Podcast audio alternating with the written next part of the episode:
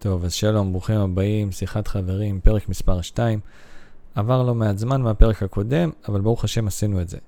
האורח שלי היום הוא ירון בניון היקר, שאותו הכרתי בקורס להכשרת מאמנים מנטליים של איתן עזריה היקר, וכבר בתחילת הדרך הבנתי שיש כאן אישיות מאוד מעניינת שאני מאוד רוצה להכיר. חשבתי וקיוויתי שהשיחה עם ירון תזרום בקלילות, אבל לא תיארתי לעצמי עד כמה. שעה ו-33 דקות טסו להן, ויכולנו לדבר עוד שעות. אז מקווה שתהנו כמו שאני נהניתי לשמוע את ירון, ושתהיה האזנה נעימה, ושנה טובה ומתוקה לכל עם ישראל ולכל העולם. פתיח ומתחילים.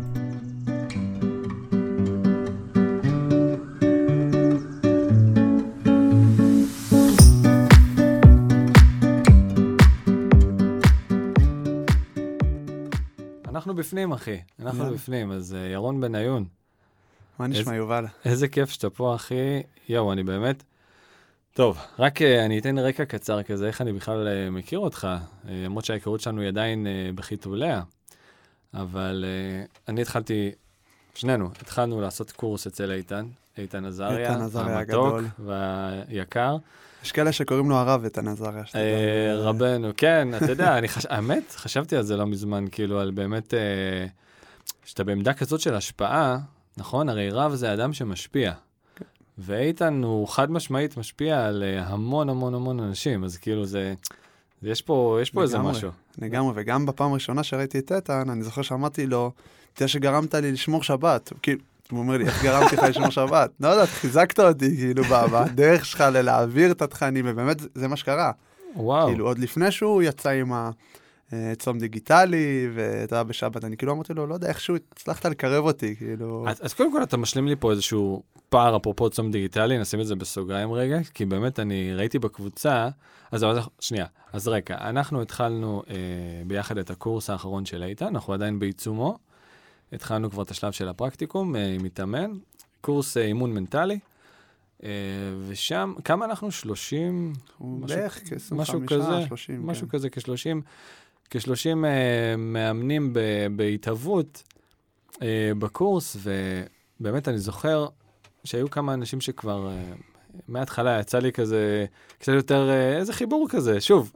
כל האנשים מדהימים, אני חושב שאני יכול להתחבר עם כל מי שנמצא שם ולעשות איתו פודקאסט של שלוש שעות. לגמרי, אחי, לגמרי. כי פשוט שילוב כל כך מעניין של אנשים, חבר'ה יותר צעירים, חבר'ה כבר יותר מבוססים, חבר'ה שגם עוסקים באימון, חבר'ה שבכלל לא מהרקע כמוני, ואתה יודע.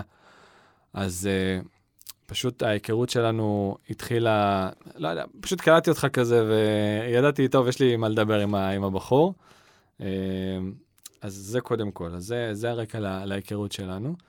ובאמת לאחרונה אמרתי, טוב, אני מחפש אורח uh, לפודקאסט, ואמרתי, נראה לי שירון יכול להתאים. ואתה יודע, לפני שאתה מבקש ממישהו, אז אתה חושש כזה, אולי הוא יגיד, מאיפה נחתת עליי, מה אתה רוצה, איזה מחויבות, עכשיו לבוא, וזה. והופתעתי מכמה שבאמת אה, הייתה לך היענות אה, מדהימה. כאילו, להפך, אפילו ראיתי, נדלק לך איזה משהו, אמרת, יאללה, מגניב. לגמרי, ברגע ששלחת לי את ההודעה, אז כאילו, אני בן אדם שאוהב לדבר? מהמם. ולפעמים גם בקורס זה לא המקום תמיד, אתה יודע, לדבר ולשתף. אה, לפעמים בהפסקות, אתה יודע, יורדים למטה, שותים איזה משהו, אבל כשאמרת לי, אמרתי, זו הזדמנות, יודע, להוציא עוד יותר מול מישהו שאני לומד איתו, אתה מבין? משהו שאנחנו לא יכולים לעשות בקורס. אז באמת תודה רבה, כי זה, זה לא מובן מאליו. אה, ואני ממש שמח, באמת שמח להיות פה. אז יופי, אז אני שמח שאתה שמח, ואז באמת, בוא נתחיל, בוא נתחיל מההתחלה. זאת אומרת, האמת יצא לי, בגלל, אה, כחלק מהתרגולת שלנו בקורס, אז יצא שעשינו כאילו אבחון כזה אחד לשני, אתה זוכר ביום ה- הראשון שהתחלנו את, ה, את הקטע הזה? ואז קראתי קצת על הסיפור האישי שלך, מה ששיתפת שם, ובאמת קפצו לי שם כמה דברים מאוד מאוד מעניינים. קודם כל, ה... אז בוא נתחיל מההתחלה, באמת, אתה גדלת בארץ, ועברת באיזשהו שלב לצרפת, ובוא תסביר לנו קצת את הרקע הזה, איך, איך ירון התחיל, והרקע אין קצת בעיה. מהבית. אני... בוא נתחיל בזה שנולדתי בצרפת. סבא נולדתי אוקיי. בפריז. אה, עליתי בגיל, אה, בערך בגיל שנה וחצי, שנתיים. מהמם. מה שקרה זה שאבא שלי הוא ישראלי, ישראלי לגמרי, צבר, נולד בארץ, Mm. אה, ההורים שלו עלו ממרוקו, סבתא שלי וסבא שלי עלו ממרוקו, ואימא שלי היא מצרפת. אחרי Mhm. הצבא אבא שלי עבר לצרפת, התחיל אה, משום מה עבר בלי שום סיבה כלשהי, כי פשוט לא היה לו עבר קשר. לצרפת. כן. התחיל לעבוד שם, לאט לאט הוא, הוא התחיל לעבוד בהתחלה כ- בשווארמיה, ברחוב כזה, רובע יהודי בפריז.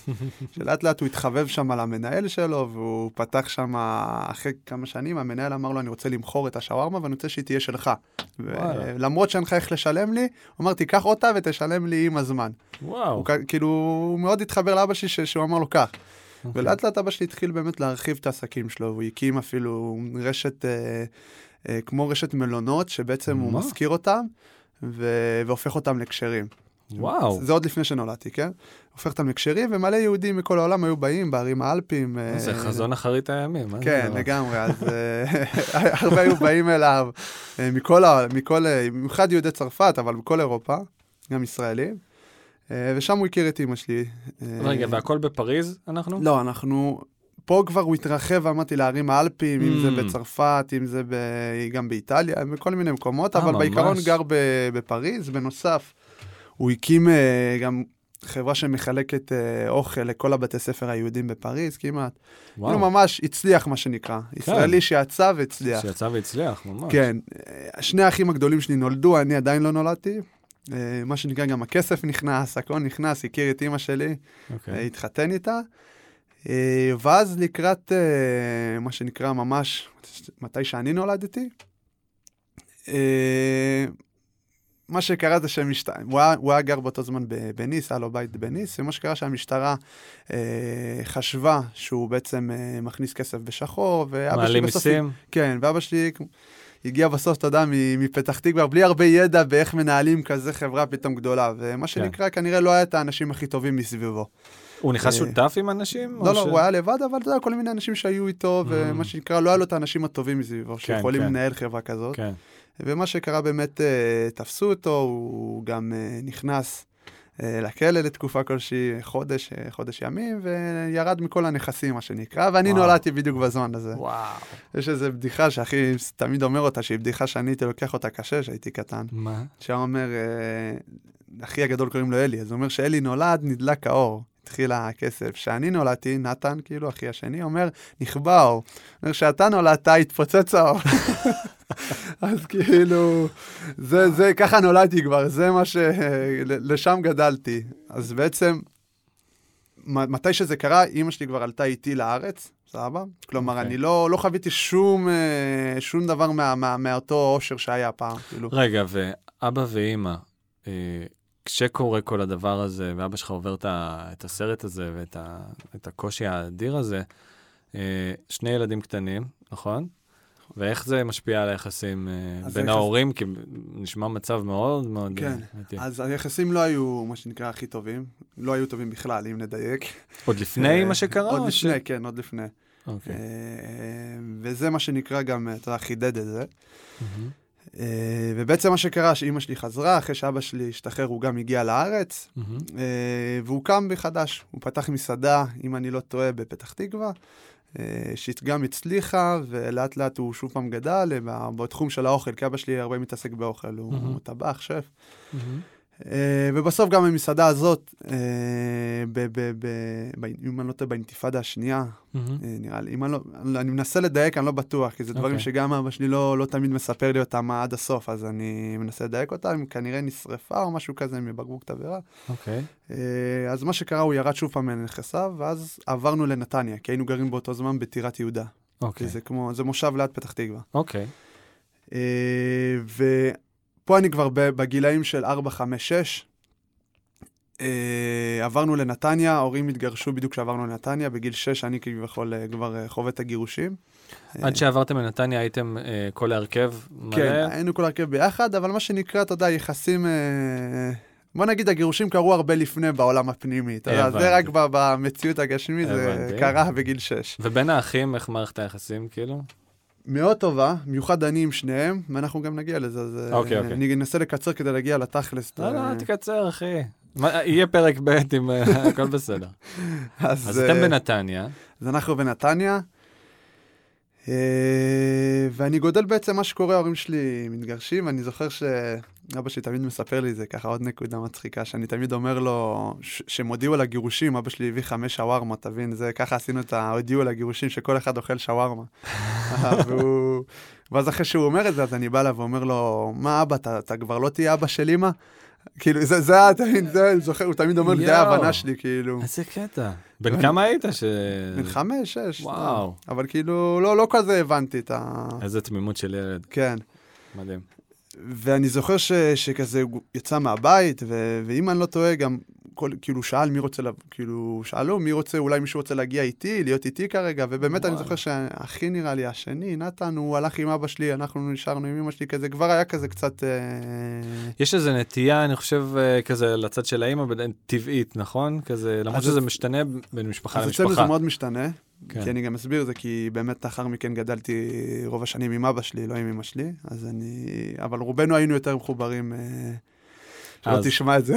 כן, כן, אוקיי. יותר מחוברים לאבא, אבל אוקיי. uh, מה שקרה זה באמת היה גירושים, המשכנו את, ה...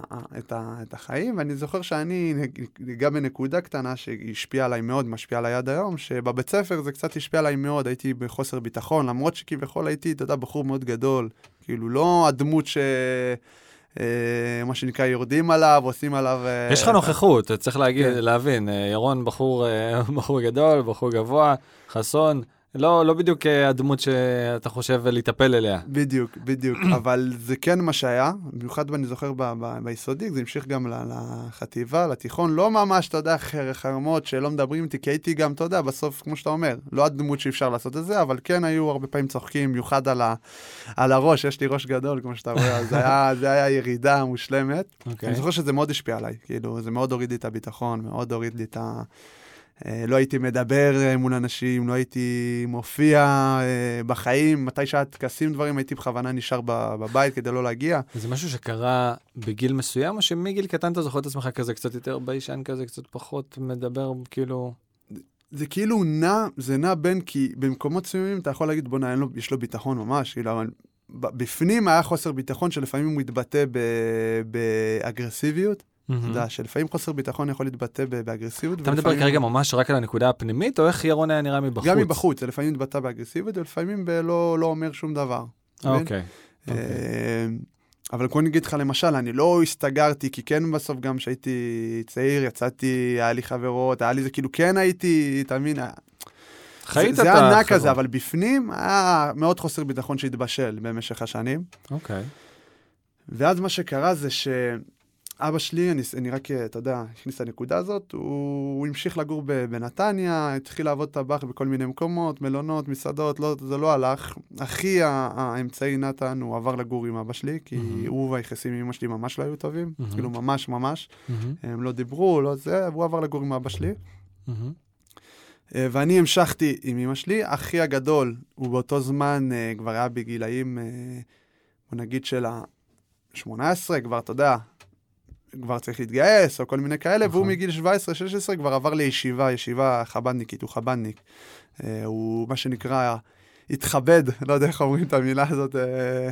ואולי משהו קצת להקשר של זה, אתה מדבר על, אה, על אח גדול ש, שהולך להיות חב"דניק, בבית, מסורת, כאילו... מסורת של, אה, אתה יודע, של צרפתים, מרוקאים, אה, basic, שבת, קידוש, basic, אבל כן חשוב. basic, אבל עם, זה חשוב מאוד, כאילו, כן, זה כן. לא מוותרים על הדברים האלה. כאילו. נכון. Okay. Uh, אוקיי. היום זה, אתה יודע, כל אחד הלך לכיוון, אבל uh, כן, יש, יש את המסורת. לא הייתם מנותקים לא, מהיהדות? לא, בכלל, לא, בכלל, לא היינו מנותקים. אוקיי. Okay. Uh, ואז מה שקרה, שזה בערך בגיל 11, אני כבר, uh, בגיל 11 כבר עולים לחטיבה, נכון? אני לא טועה. כאילו, בגיל 12. גיל 12 כזה, זה המעבר בין, uh, כן, בין כן, ו' לזה. אז אני, אני עולה לחטיבה. ופתאום, אה, אני רק אקדים, אבא שלי בגיל בערך 11 החליט שהוא חוזר לצרפת לנסות מחדש את ה... לנסות מחדש כאילו את החיים, לנסות לבנות משהו חדש, הוא לא יצטרך להסתדר גם כספית. הוא לא היה... שרוף בצרפת, הוא יכול, יכול היה כן. לחזור ולנסות... לגמרי. אה, המצב הכספי היה ממש כאילו לא טוב מהצד שלו. אה, ממש ממש לא טוב. רגע, צרפתית הוא למד שם? כן, שם למד לבד. אתה יודע, דרך העבודה, דרך אנשים, ככה לומדים גם הכי טוב, אתה יודע. נשמע כמו יזם אה, אולטימטיבי כן, כזה. יז... בפנים הוא יזם, אה, והוא חזר. ומה שקרה, זה שאחי נתן, שהיה גר איתו, גם חזר אלינו, אבל הוא לא הסתדר כל כך עם אמא שלי, אז הוא היה גר עם סבתא שלי תקופה, חזר, וזה הלך, חזר. אוקיי. יש גם סיפורים עצובים שנשים מחוץ ל... ברור, ברור. להקלטה. והוא חזר לצרפת, והוא התחיל לפתוח שם מסעדה, באמת, אה, מחדש, שבמשך שנים גם התפתחה והיא נהייתה מסעדה מצליחה הוא בפריז. הכיר שם גם אנשים, מן הסתם, אז אולי זה כן, עזר. כן, הוא לו. הכיר, והוא בן אדם מאוד חברותי, מאוד ש... מה שנקרא, כולם אוהבים קיבלת אותו. את זה ממנו, כאילו.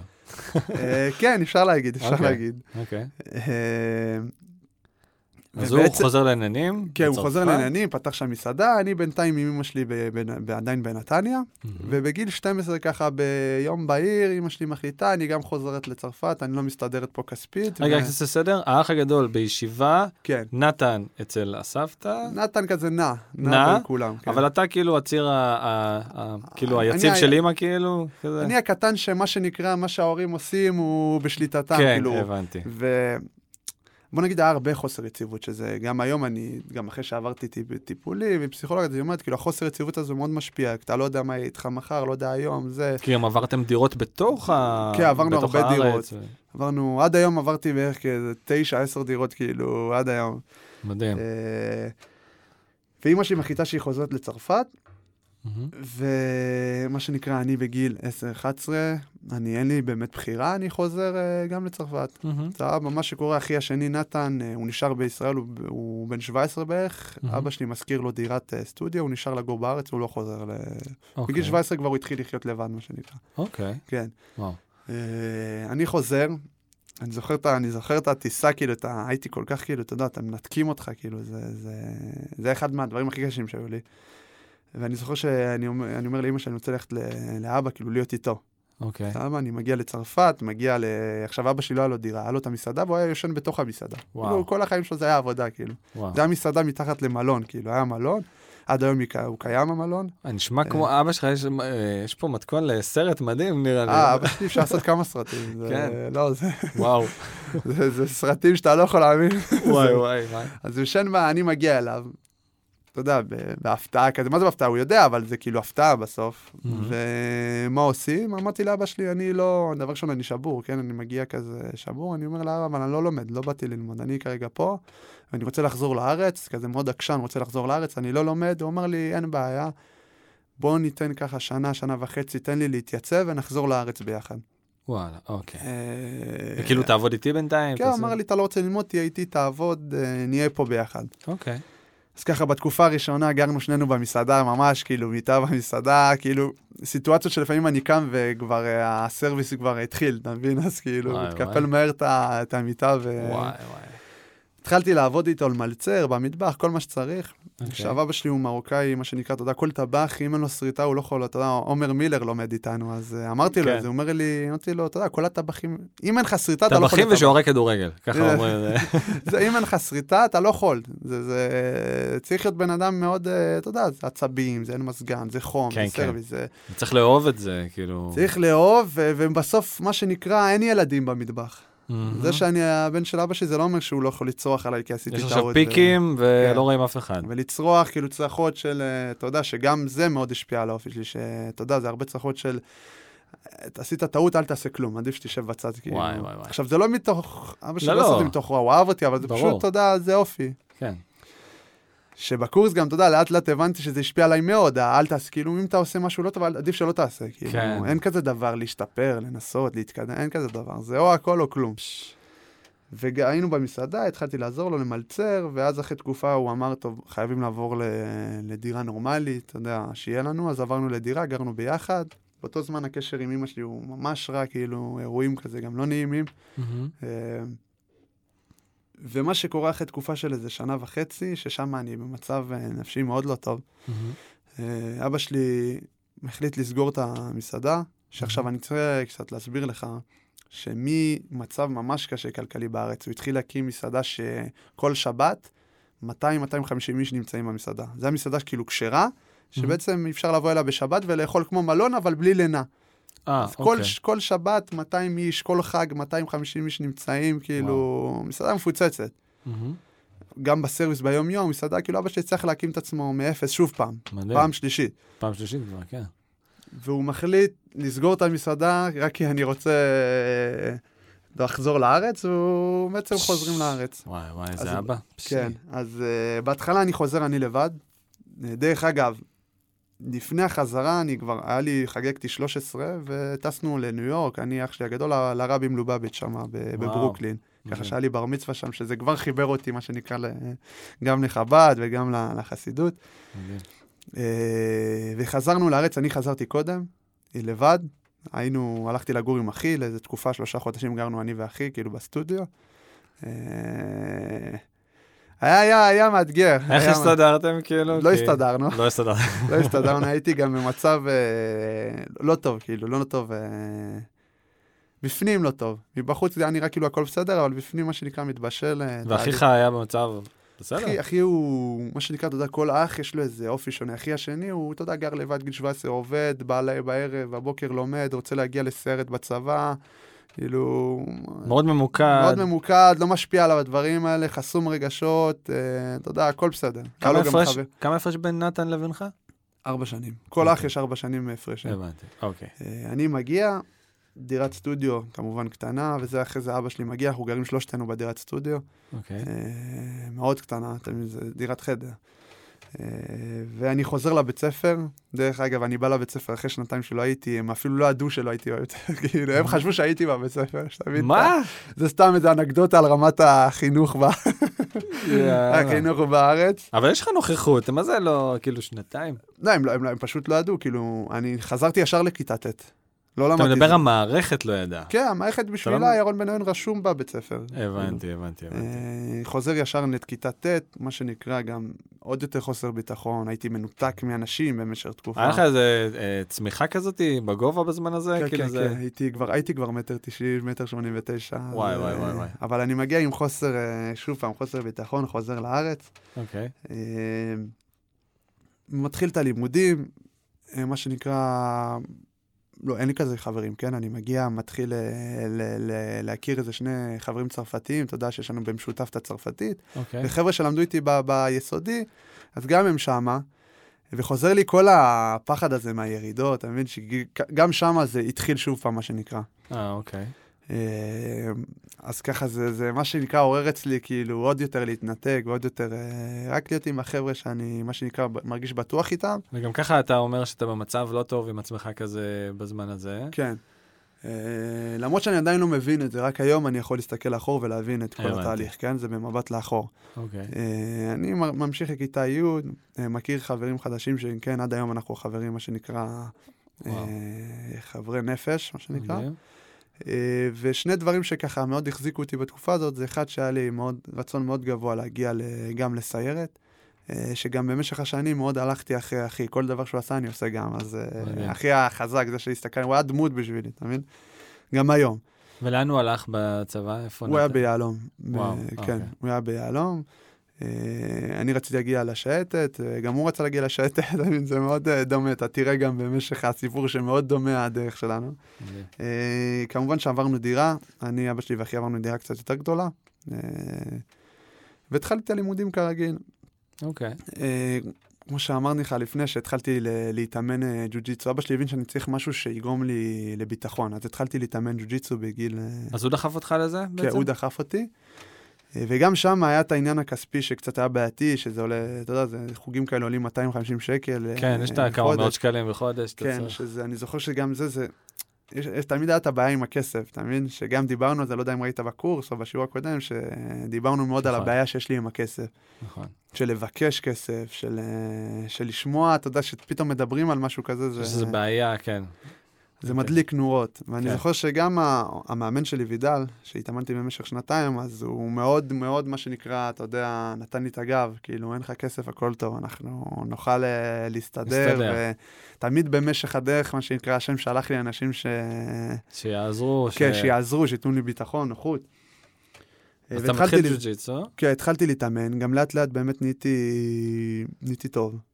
התחלתי להתאמן גם בכללי, כושר גופני, אחריי, אם אתה מכיר את התנועה, אה, מכון אה, משקולות, וזה, גדלתי, התפתחתי, זה גם נראה לי נתן לי, עשיתי את זה מתוך, בגלל החוסר ביטחון, זה נתן לי תחושה שבואנה, להיראות חזק זה ישמור עליי. כן, זה באמת מה שקרה, כן? כן. אה, ובאמת לאט לאט גם השת- נהייתי טוב וזה, תחרויות, התחלתי לנצח. אה, הייתי ספורטאי מצטיין ב-2015 או 2014 של נתניה. עשית, אה, ממש השתתפת בתחרויות. ו- כן, השתתפתי בתחרויות, אה, הייתי אפילו באליפות ישראל. עכשיו, הייתי. מה שנקרא אליפות ישראל זה ב- ב- ב- בג'ודו וג'ו-ג'יצו זה הולך לפי משקלים ולפי גילאים.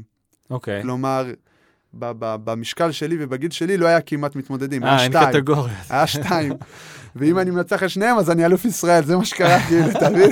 אז זה קצת אה, צ'יטים, אבל בסוף זה נקרא אלוף ישראל, כאילו. כן, כי אין מה לעשות, אתה צריך ללכת כן. לפי קטגוריות משקל, אבל אה, כן. בדיוק, אז הייתי 17, וזה יודע, זה 15 עד 18, ואז מעל 18 עד 21. למרות שיש לי שאלה טכנית על ג'ו-ג'יצו, אומרים שזה, מכל האומנויות לחימה, אם יש אומנויות לחימה שיש איכשהו סיכוי למישהו אה, שהוא לא במשקל שלך בדיוק לנצח, זה בזה, נכון? כאילו, כי זה הרבה גם טכניקה, אבל עדיין, ה- אז הכוח ג'ו-ג'יצו כן, משמעותי. ג'ו-ג'יצו כן, הוא יכול להיות שמה שאתה אומר נכון בג'ו-ג'יצו, בג'ודו פחות, כי ג'ודו זה מאוד משפיע על משקל, ובגלל כן. זה גם שמים דגש על המשקלים.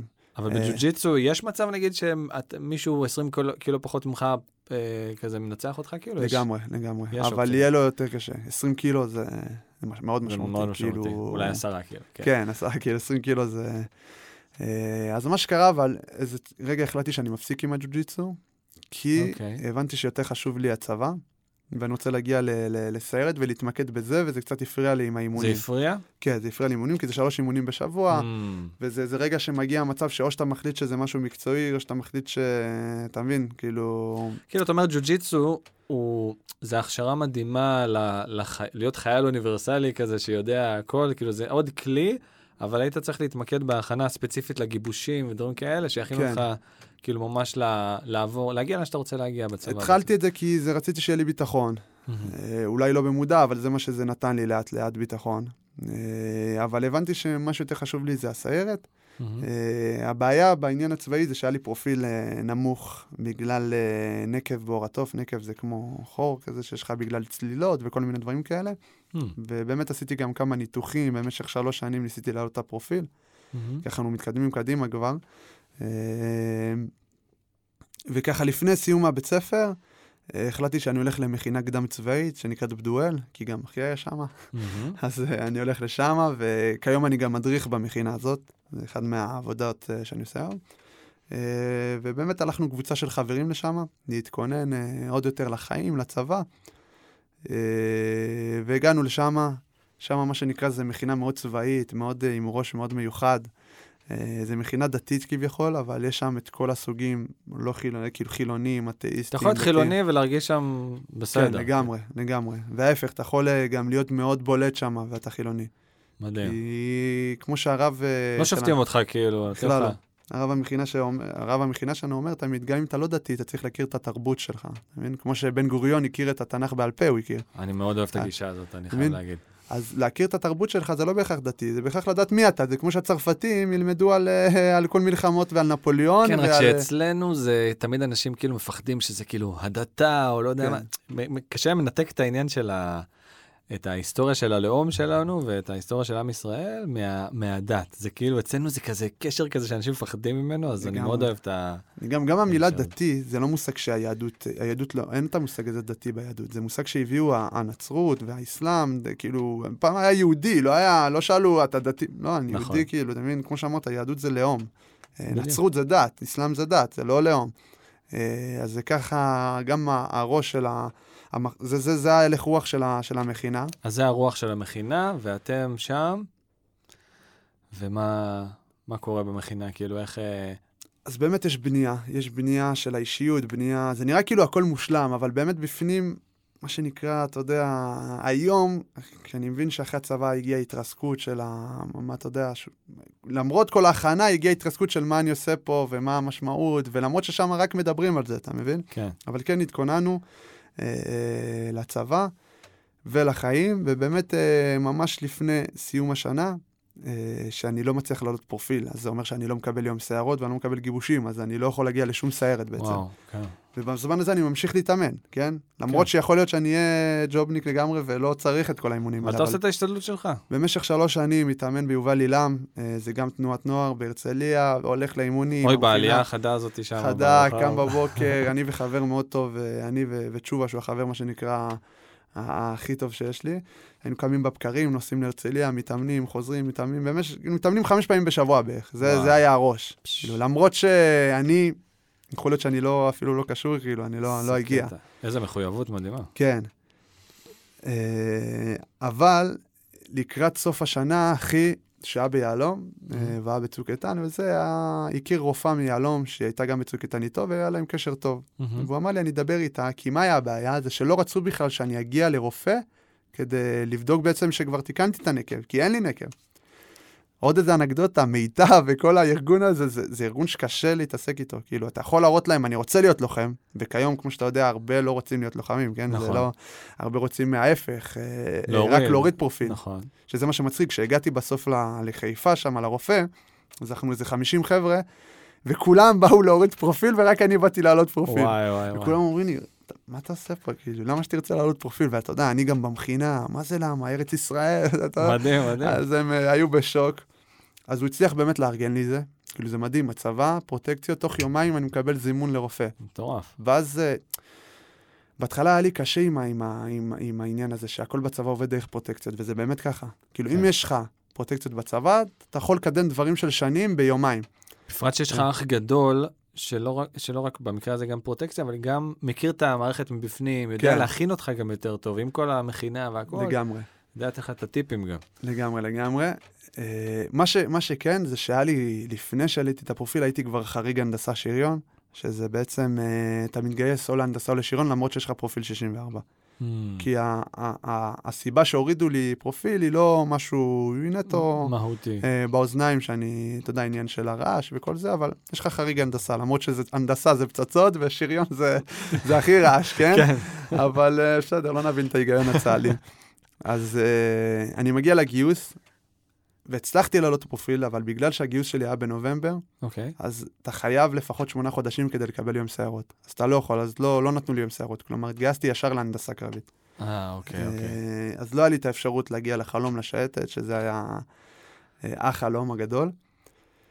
והתגייסתי להנדסה, מגיע להנדסה, אה, בהנדסה זה המקום היחיד שהגיבוש ל- ל- ל- ליחידה מובחרת של אותו חיל, כלומר יהלום, קורית רק אחרי שבועיים. כלומר, אתה מגיע, אתה נמצא שבועיים במחלקה רגילה, ואז אוקיי. לאחר מכן יש גיבוש. אוקיי. לעומת יחידות אחרות, שאחרי יומיים, שלושה, אתה כבר... אה, אה, כבר הגיבוש, וכבר ישר, אה, אתה יודע, משתייך, ל-. משתייך ל- לאיפה שאתה, שאתה, התוצאה של הגיבוש בעצם. כן.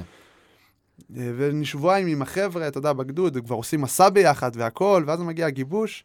אה, אני עושה את הגיבוש, הייתי מוכן מבחינה פיזית, כאילו, ברמה הגבוהה ביותר. גם מנטלית, הייתי אומר לגיבוש, הייתי מוכן ברמה הגבוהה ביותר. אוקיי. ובכל זאת, אה, אחי יודע שאני בגיבוש, אז מה שנקרא, יש לי עוד תוספת, אה, בסוף מי שמגבש אותי זה החברים של אחי, כאילו שהיו איתו ביחידה, אתה מבין? אז אה, וואו, מה. שנקרא, תוספת על תוספת, אבל אני באתי מוכן. כאילו, לא, לא שמתי את הראש... אה, לא עשית לעצמך הנחות. כאילו. בדיוק, הייתי, באתי מוכן, באמת, אה, אני עובר את הגיבוש, מגיע ליהלום. שמה מתחילים את השירות, ומה שנקרא, אני מבין שלא משנה כמה התכוננת מנטלית לגיבוש, מהמם. להתכונן מנטלית למשהו טווח ארוך זה עולם אחר לגמרי. ואם לא Mm. בנית אישיות שהיא, מה שנקרא, אני מוכנה באמת... אה, פה, פה נכנסתי לעולם המנטלי, הבנתי שיש משהו נוסף. משהו אוקיי. נוסף שמשפיע על, ה, על האדם. זה לא רק הפיזי, ולא רק, יש משהו שכנראה בחינוך, בהתחלה, ש, שמשפיע פתאום ויוצא, יוצא מה זה שנקרא... נקודה מעניינת שאפשר לדבר עליה, באמת הנקודה הזאת, כי אתה אומר, לבנות את עצמך כאדם, כמה ילדים בני 18 כאילו עושים את זה בצורה מודעת, כמו שאתה אומר, אולי זה משהו יותר שאתה מקבל מהבית, מההורים. אז שמת לב שנגיד החברים לצוות, ליחידה, אה, האחרים ביהלום, שכאילו, מה, ראית משהו שיש להם ולי אין מנטלית כאילו? אה, שיש להם כן. איזשהו משהו כזה, ש... שמת לב למכנה המשותף ביניהם כזה, למה הם פה כאילו? שמתי לב בדיעבד בחקירה לאחור, לא, ב, לא בזמן ב, אמת. כי בזמן האמת אתה מתעסק רק בעצמך, במיוחד שיש קושי, אז אתה מתעסק רק בעצמך. כן. אתה לא. אתה לא יכול, מתחיל לחקור, בואנה, איך הם... אה, כן, כן. רק בדיעבד אתה מסתכל על זה. כן, מה שכן, זה, זה עד כדי כך, כמו שאמרת, החינוך משפיע והילדות והלפני, שלמשל אחי, שהוא כן עבר את אותו דבר, וכן היה ש... כאילו לגמרי אחרת. כלומר, גם באותו בית, יכול להיות ששני אנשים מקבלים חינוך שונה לגמרי וחוויות שונות.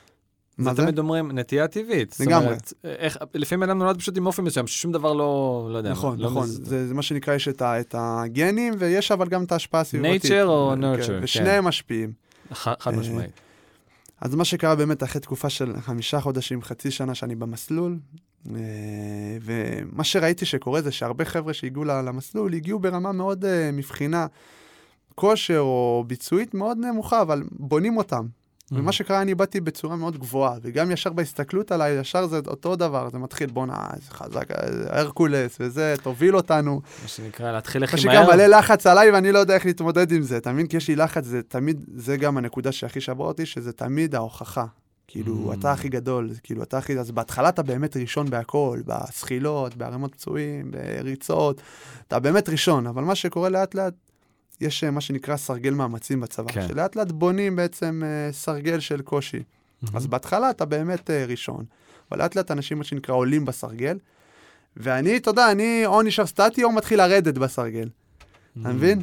ומה שנקרא, יש את הנקודת פגישה, כש- שנפגשים ביניהם. נקודת השקה ואז הזאת. פתאום אתה, אתה כבר לא הכי טוב, פתאום כבר, אתה כבר לא, איך, כאילו, ההרקולס, אין לך ולא את ה X הראשון. פקטור כבר. כן, אין לך את ה X factor, וזה משהו שאני זוכר שהיה לי קשה, כאילו, ממש קשה, כאילו, לקבל את זה. כן. שפתאום אני... אה, אה, אה, בהרמות פצועים, לפעמים אני לא מרים פתאום את הפצועים, לא מצליח, כאילו כל מיני אירועים ש... ויש אירוע אחד מכונן, מה שנקרא, שעשה את ה... מה שנקרא שבר את אה, גב הגמל, ומשם קצת הידרדרות, כאילו. אוקיי. שאני לא אשכח את זה, אז זה היה, יש אה, בחמאס.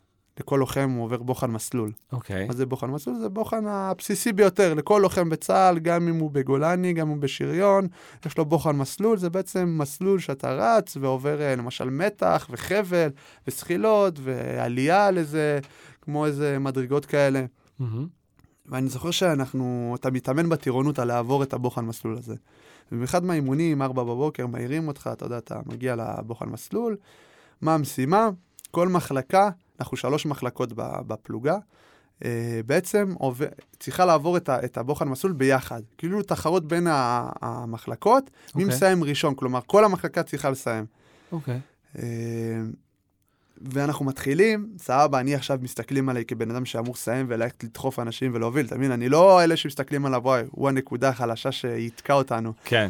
כמו מרוץ אה, שליחים שבאולימפיאדה, שהוא, זה- זה הבנקר. כן, לא, אנחנו לא. דואגים בכלל על מה יקרה. כן.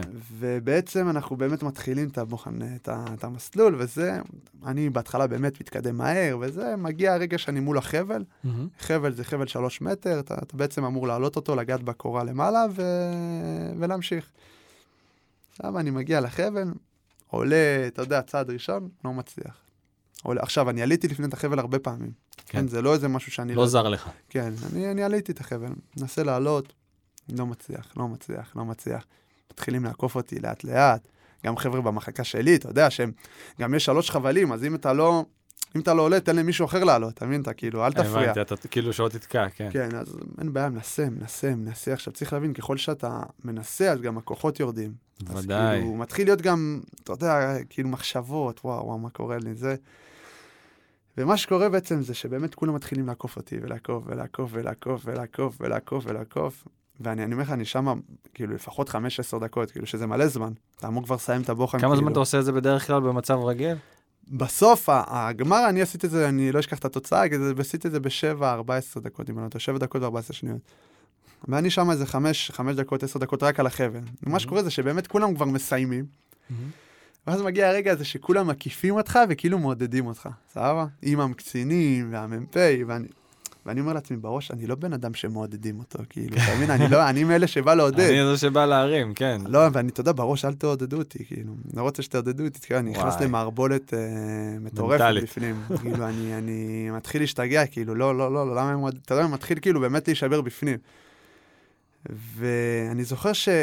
פה אני כבר, אני לא יודע, נראה לי איבדתי את זה, כי אני כבר מרוב שזה היה רגע מאוד אה, רגשי. אני, טראומטי? מה שאני זוכר זה שפשוט הלכתי כאילו. הלכתי, עצרתי את הכל והלכתי פשוט, וצריך להבין, במקומות כאלה כמו יחידות מובחרות, אתה לא יכול לעשות את הדברים האלה. אתה לא יכול ללכת פתאום. אתה מבין? אם כן. עשית כזה דבר, זה מה שנקרא, אחרי זה או מעיפים אותך, או ש... זה כרטיס אדום. כן, כאילו- זה כרטיס, אתה לא יכול לעשות את הדברים האלה. ואני זוכר שזה הרגע באמת שהלכתי והייתי בפנים, כאילו, אני לא שווה כלום, כאילו, ואני זוכר שאמרתי לך שאבא שלי תמיד היה אומר לי, או, שאתה, או שתעשה או שתעשה כלום. כן. אז תמיד זה כל מיני דברים שכאילו כבר אה, בפנים, הוטמעו, פרדיגמות ואמונות, מה שנקרא, שאנחנו נדבר על זה. כן. אה, ופה באמת התחילה הידרדרות, אה, שאחרי חודשיים החלטתי לעזוב את היחידה. רגע, איך המפקדים מגיבים? כאילו, באים אליך, אומרים לך כאילו, אז בעצם, מה מה? שנקרא, בגלל שהייתי כן ג'וקר, וכן הייתי בן אדם שדוחף במסעות, ולמשל כל מסע מרים את האלונקה, אלונקה שחורה, מה שזה נקרא. אלונקה שחורה זה שכל המסע אתה, אתה מרים את האלונקה, אתה לא מוריד את האלונקה. אמ, וכאילו כן הייי בן אדם שמוביל, ועם ערכים, וזה, אז מה שנקרא, הם, היה לך נקודות זכות אצלם. כן, הם לא חשבו להעיף אותי, פשוט ניסו להבין, היה לי קצין שהוא טירם, שהוא בחור מדהים, והוא, והוא תמיד, אה, למרות שביחידות האלה אתה כביכול דיסטנס של החיים, אתה לא, אתה לא אמור כלום לה- להכיר במפקד שלך. מהמם. אבל באמת הוא היה עושה איתי שיחות, ומנסה להגיד לי מה קורה, וזה, ו... ובעצם אחרי הטירונות אתה עובר לבסיס בפתח תקווה, סירקין, שזה היה הבסיס של יהלום. שם אתה עובר לצוותים, אה, צוות בעצם, אה, יש כל מיני סוגי צוותים ביהלום. יעל, אה, סמור, סאפ, ובעצם כל המחלקה שהייתי איתה עברה לפלגה מסוימת, סמור, ואני עברתי ליעל. ושם Mhm. גם זה עוד הכביד על ה... על ה... כי באמת התחברתי לחבר'ה שם, ומה שנקרא, איבדתי את זה. מהמם. לגמרי איבדתי את זה. זה מה שנקרא משבר, אחד מה, מהגדולים. אני זוכר שהחלטתי, אמרתי למפקד בית ספר של היחידה, אני עוזב. אה, אמר לי, אתה בטוח וזה, ועשיתי גם קצת בלאגן. זה היה שנקרא תקופה רעה, מאוד רעה. אה, ואני עוזב, הוא אומר לי, עכשיו, ברגע שאני לא אשכח את היום הזה, שבאמת אני לוקח את הדברים וכאילו כביכול כבר אני עוזב, אני יוצא מה... מה לוקחים לי את הכרטיס כניסה לבסיס, כי זה בסיס, אתה יודע, יש את מטכ"ל לידינו, סיירת מטכ"ל. זה כן. מאוד, אה, אתה לא יכול להיכנס סתם ככה. כן. ואני זוכר שאני הולך, וכאילו, אתה יודע, כל החברים שלי מחבקים אותי, ומה שנקרא, כאילו, אתה יודע, כאילו אני עוזב איזה... כן, כאילו. אתה נפרד מאיתנו כן. עכשיו. אה, ומה שקורה זה שאני מגיע לבעלץ, לבית ספר להנדסה קרבית, יורד בעצם לגדודים, כאילו, רגיל, מהמם. ממשיך הכשרה של חייל רגיל, שם אני, מה שנקרא, במצב לא, לא טוב בכלל. למזלי, היה לי קצין מאוד טוב בתקופה הזאת, ש... מה שנקרא, תמך בי ונתן לי את המקום שלי. ואז הגעתי למקום שנקרא מחסר, זה מחלקת uh, סיור. מהמם. כמו פלסר אה, צנחנים, פלסר זה בעצם פלוגת סיור, הלוחמים שהולכים קדימה, הטובים ביותר, הסיירת כאילו. כן. אז בהנדסה יש מחלקת סיור, מחלקת סיור. בעצם החיילים הכי טובים שאחרי ההכשרה של שמונה חודשים של אה, לוחם אה, הנדסה רגיל, כן. יש רעיונות, מי שמצטיין עובר רעיון אצל הקצין של המחלקת סיור, ו- ואז אה, מי שהוא רוצה הוא מקבל אותו. אוקיי. 16 לוחמים, כביכול... ומי שנפלט מיהלום או משהו כזה, כן, מי נכון? שנפלט מיהלום מגיע לשם אוטומטית לפעמים. למחסר. כן, אוקיי. אני הגעתי לא מיהלום כי ירדתי להכשרה, ואז הגעתי לשם. אוקיי. ומקום מדהים, 16 לוחמים, אה, עושים דברים מאוד מעניינים.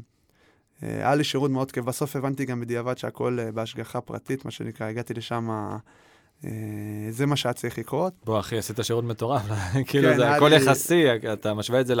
רציתי שייטת, כן, אחרי זה כן. הייתי ביהלום ועברתי, כן, עברתי מה שעברתי, אבל עצם זה שהמשכת להיות לוחם ועוד ביחידה כל כך, אה, יחידה מובחרת, שמע, זה, זה חתיכת... אה, עם כל השבירה המנטלית, נראה ש...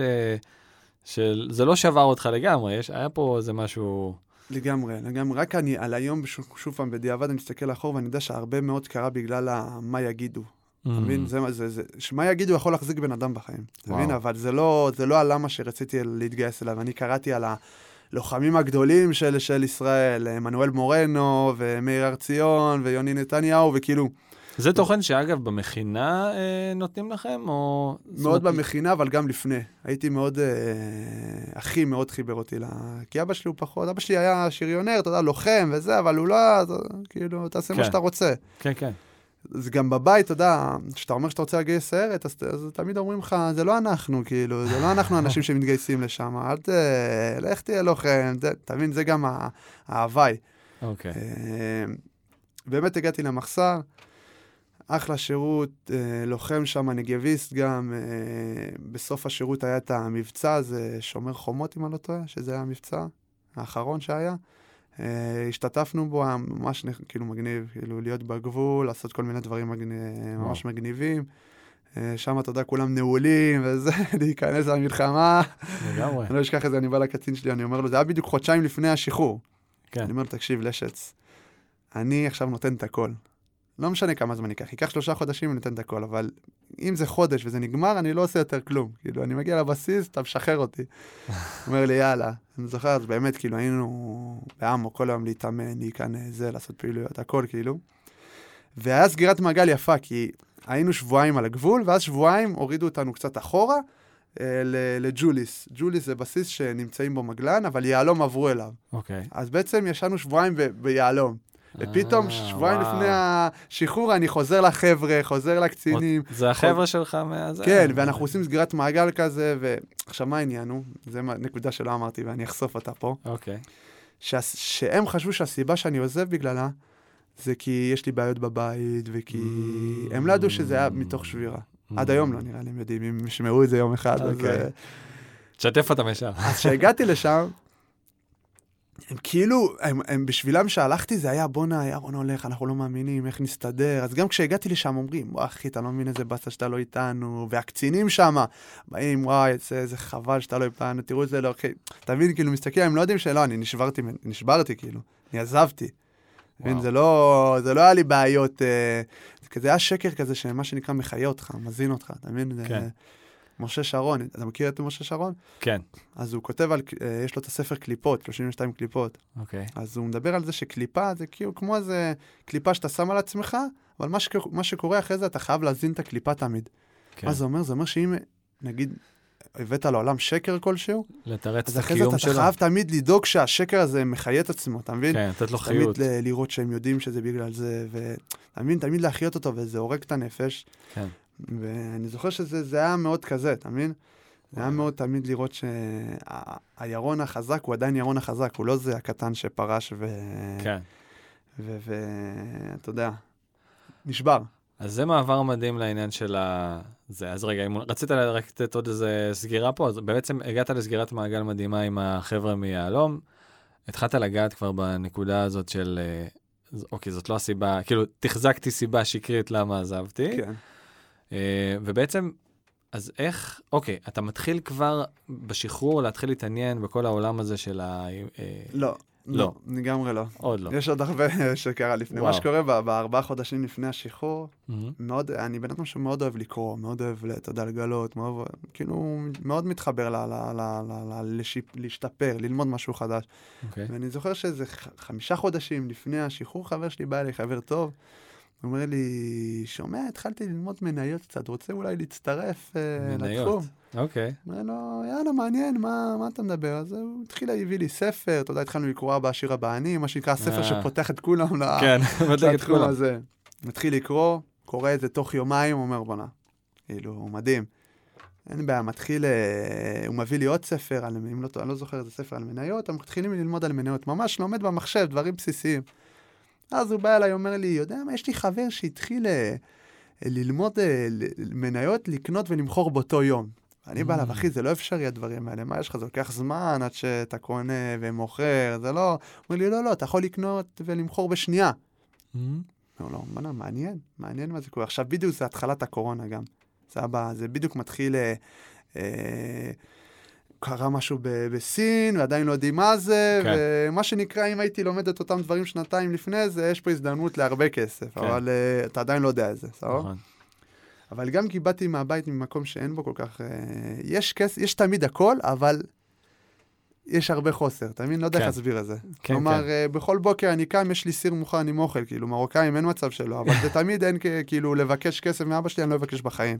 או כן. תמיד לגור בשכירות, או תמיד... אה, אבל מה שקורה זה, אני מתחיל ללמוד, ואני לא אשכח את זה, מתחיל להיחשף לתחום של הספרים, אני חוזר לנתניה איזה סופש בצבא, אוקיי. עובר ליד סטימצקי, והחלטתי שאני הולך לקנות ספרים. אוקיי.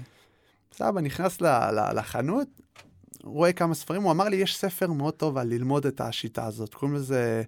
אה, שנייה, איך קוראים לזה? משהו שמי שכתב זה קוראים לו מאיר ברק, וזה אוקיי. שכחתי, משהו שקשור למסחר במניות אה, יומי. אוקיי. אה? לוקח את הספר, סובב אותו, 130 שקל ספר. אתה יודע, זה הספרים האלה שהם אה. עולים... אומר, אני קונה עוד שלושה, עוד ספר. כאילו, אני באתי לקנות את הספר הזה, פתאום אוקיי. נחשפתי לספר, אה, אה, מועדון חמש בבוקר, אמרתי, יאללה, יודע מה, אני אקרא גם אותו. אוקיי. פתאום אני רואה עוד ספר שמעניין אותי, זה היה ספר אה, גם של רובין שרמה, מי שכתב את אה, מועדון כן. חמש בבוקר, חוכמת המנהיגות, אוקיי. קונה אותו. רואה עוד ספר, אני לא זוכר איזה ספר, כל כך, כאילו, אתה יודע, אתה נכנס, זה כמו בגדים, אתה יודע שאתה בא ואתה כל פעם מוציא עוד משהו, אתה כאילו, נדלק, גם זה ידע וזה מדליק אותך כן. ואתה אוהב לקרוא, אז כן, כאילו כן. עוד משהו. ואני בא, לוקח את הארבע ספרים, לא יודע מה אני עושה, אתה יודע, כאילו, אין לי, כזה כסף, אבל לוקח את ארבעתם, אוקיי. הולך לקופה, אומרת לי משהו 350, 380 שקל. אוקיי. עכשיו, אני, אתה יודע, זה גם איזה נקודה, אני תמיד יש לי בושה, אני מתבייש. אם, אם אני שם, אני כבר לא אגיד לה, לא, לא, אני לא קונה. אז אני מוציא את הכרטיס אשראי, משלם. אוקיי. עכשיו, אני לא אשכח, אני יוצא מהחנות, ואני הולך, מתהלך כאילו ככה, אתה יודע, הלוך חזור ליד החנות, ואומר, מה עשית? 380 שקל על ספרים, אתה דפוק? אין לך שקל, כאילו, אתה קונה 380 שקל ספרים? בסדר. הולך, אה, אני זוכר, אני הלכתי מיד אחרי זה לים, בנתניה, מתחיל לקרוא, גומר את הספרים, מה שנקרא, תוך אה, ממש מהר, תוך אה, שבועיים, כל ארבעה ספרים קראתי אותם. וואו. ובאמת אני נכנס לתחום הזה שגם של המניות וגם התחום של ההתפתחות ולקרוא, ונכנס לזה באמוק, מה שנקרא. כן. אין, או הכל או כלום. כן. או הכל או כלום, זה עוד דרך פעם אגב... זה חוזר המוטיב. כן. אה, כמו שאבא אומר, אם אתה עושה, אתה כן. עושה את זה טוב. בדיוק. ומה שקורה, אני חבר שהתחיל, חבר, אה, אותו חבר שבעצם פתח אותי לתחום הזה, מספר כן. לי שהחבר שלו למד קורס, ואפשר ללמוד גם אנחנו את הקורס. אוקיי. דרך אגב, שזה אסור, אבל הוא פתח לנו את הקורס, אנחנו גם לומדים. אה, אוקיי, אז אוקיי. אני זוכר, אני מגיע לצבא, היה לנו הרבה זמן פנוי במקום הזה, ביחידה הזאת, כי כן. בעצם גם לא כל כך מכירים אותה, אין לך כל כך הרבה, מה שנקרא, מפקדים, רק קצין אחד, ו... או עובדים או נחים, וזה גם ראש שאני לקחתי לעצמי אחרי הצבא. מה שנקרא עובדים גרמניה, נחים תאילנד. עוד פעם הכל או כלום.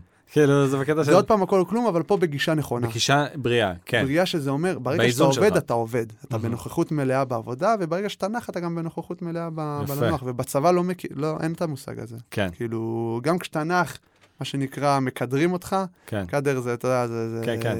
קליטה. דרך הרגליים, תיזוז. וגם כשאתה עובד, זה כזה, אתה יודע, חבר'ה נחים, כזה. אז עובדים, עובדים, נחים, נחים. אז היה לנו הרבה זמ- זמני מנוחה, אני באמת מתחיל ללמוד את המניות.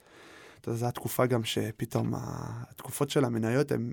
זה תמיד או שפתאום מתעורר איזה סאגה גדולה, ואז פתאום זה נח. כי זה קורה לפי מה מצב השוק. אם השוק עולה, אז כל בן אדם ששם כסף הוא מרוויח, אז אתה יודע, נהיה סאגה גדולה בתחום. נכון. אני באמת לומד, מתחיל להשקיע קצת, שם כסף פה, שם פה.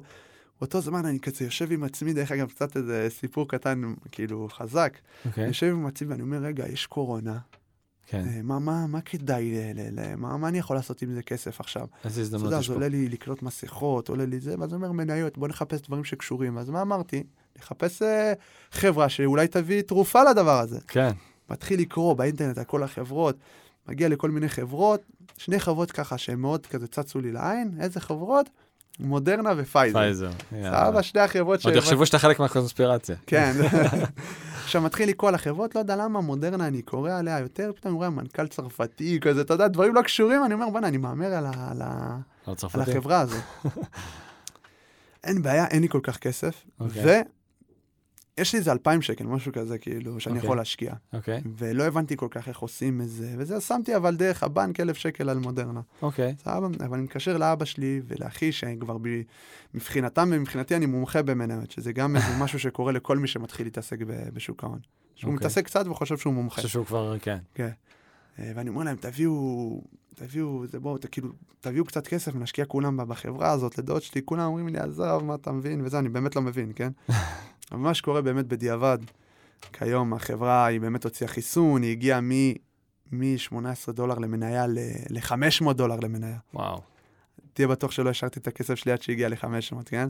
אבל מה שנקרא, אם הייתי משקיע, אני אתן לך דוגמה, 10,000 שקל, היום אני לפחות 400-500 אלף שקל, כן, שתבין. מטורף. אבל זה לא קרה, אני באמת הוצאתי, הרווחתי איזה 2,000 שקל, משהו כזה, אוקיי. והוצאתי את זה, אבל באמת אתה פתאום אומר, בואנה, אפשר לעשות כסף, כן. אפשר לשנות את את החיים. יש פה הזדמנות. פתאום אני נכנס לתחום, ואני... אני- אנחנו רוצים מאוד לדבר על העניין המנטלי, אז אני אקצר את העניין הזה. אני באמת התחלתי ללמוד מאוד, ומסחר ביומי במניות, ועכשיו בתחום הזה פתאום נפגשתי גם עם העניין המנטלי. למה? כי כסף מעורר רגשות אצל בני אדם. מהמם. מאוד מעורר, וזה מה שנקרא, מערער את הקבלת החלטות שלנו. כאילו, אנשים עושים, שמעורב בזה כסף, אנשים מקבלים החלטות שהם, אתה, תשמע קצת החלטות, אתה תהיה בשוק. מה שנקרא, אתה יכול לראות את זה גם בקזינו, כן? אבל זה קצת הבנתי שיש משהו מעבר, שיש רגשות ששולטות בנו, שיש, אה, שיש עולם מנטלי שלם ש, ש, ש, ששולט בב- ב- באדם. סבבה? ומה שנקרא, התחלתי להיכנס מאוד לתחום, אבל לא הצלחתי, והבנתי גם שזה זה שואב ממני מלא, מלא עצ... כעס ועצבים וכסף, והפסדתי הרבה כסף ל- לילד בגיל שלי, כן? שעובד כן. ונו. אה, בסכומים כאילו, גם לא, אין לי בעיה להגיד אותם, של 15 ו-20 אלף שקל, כאילו, וואו.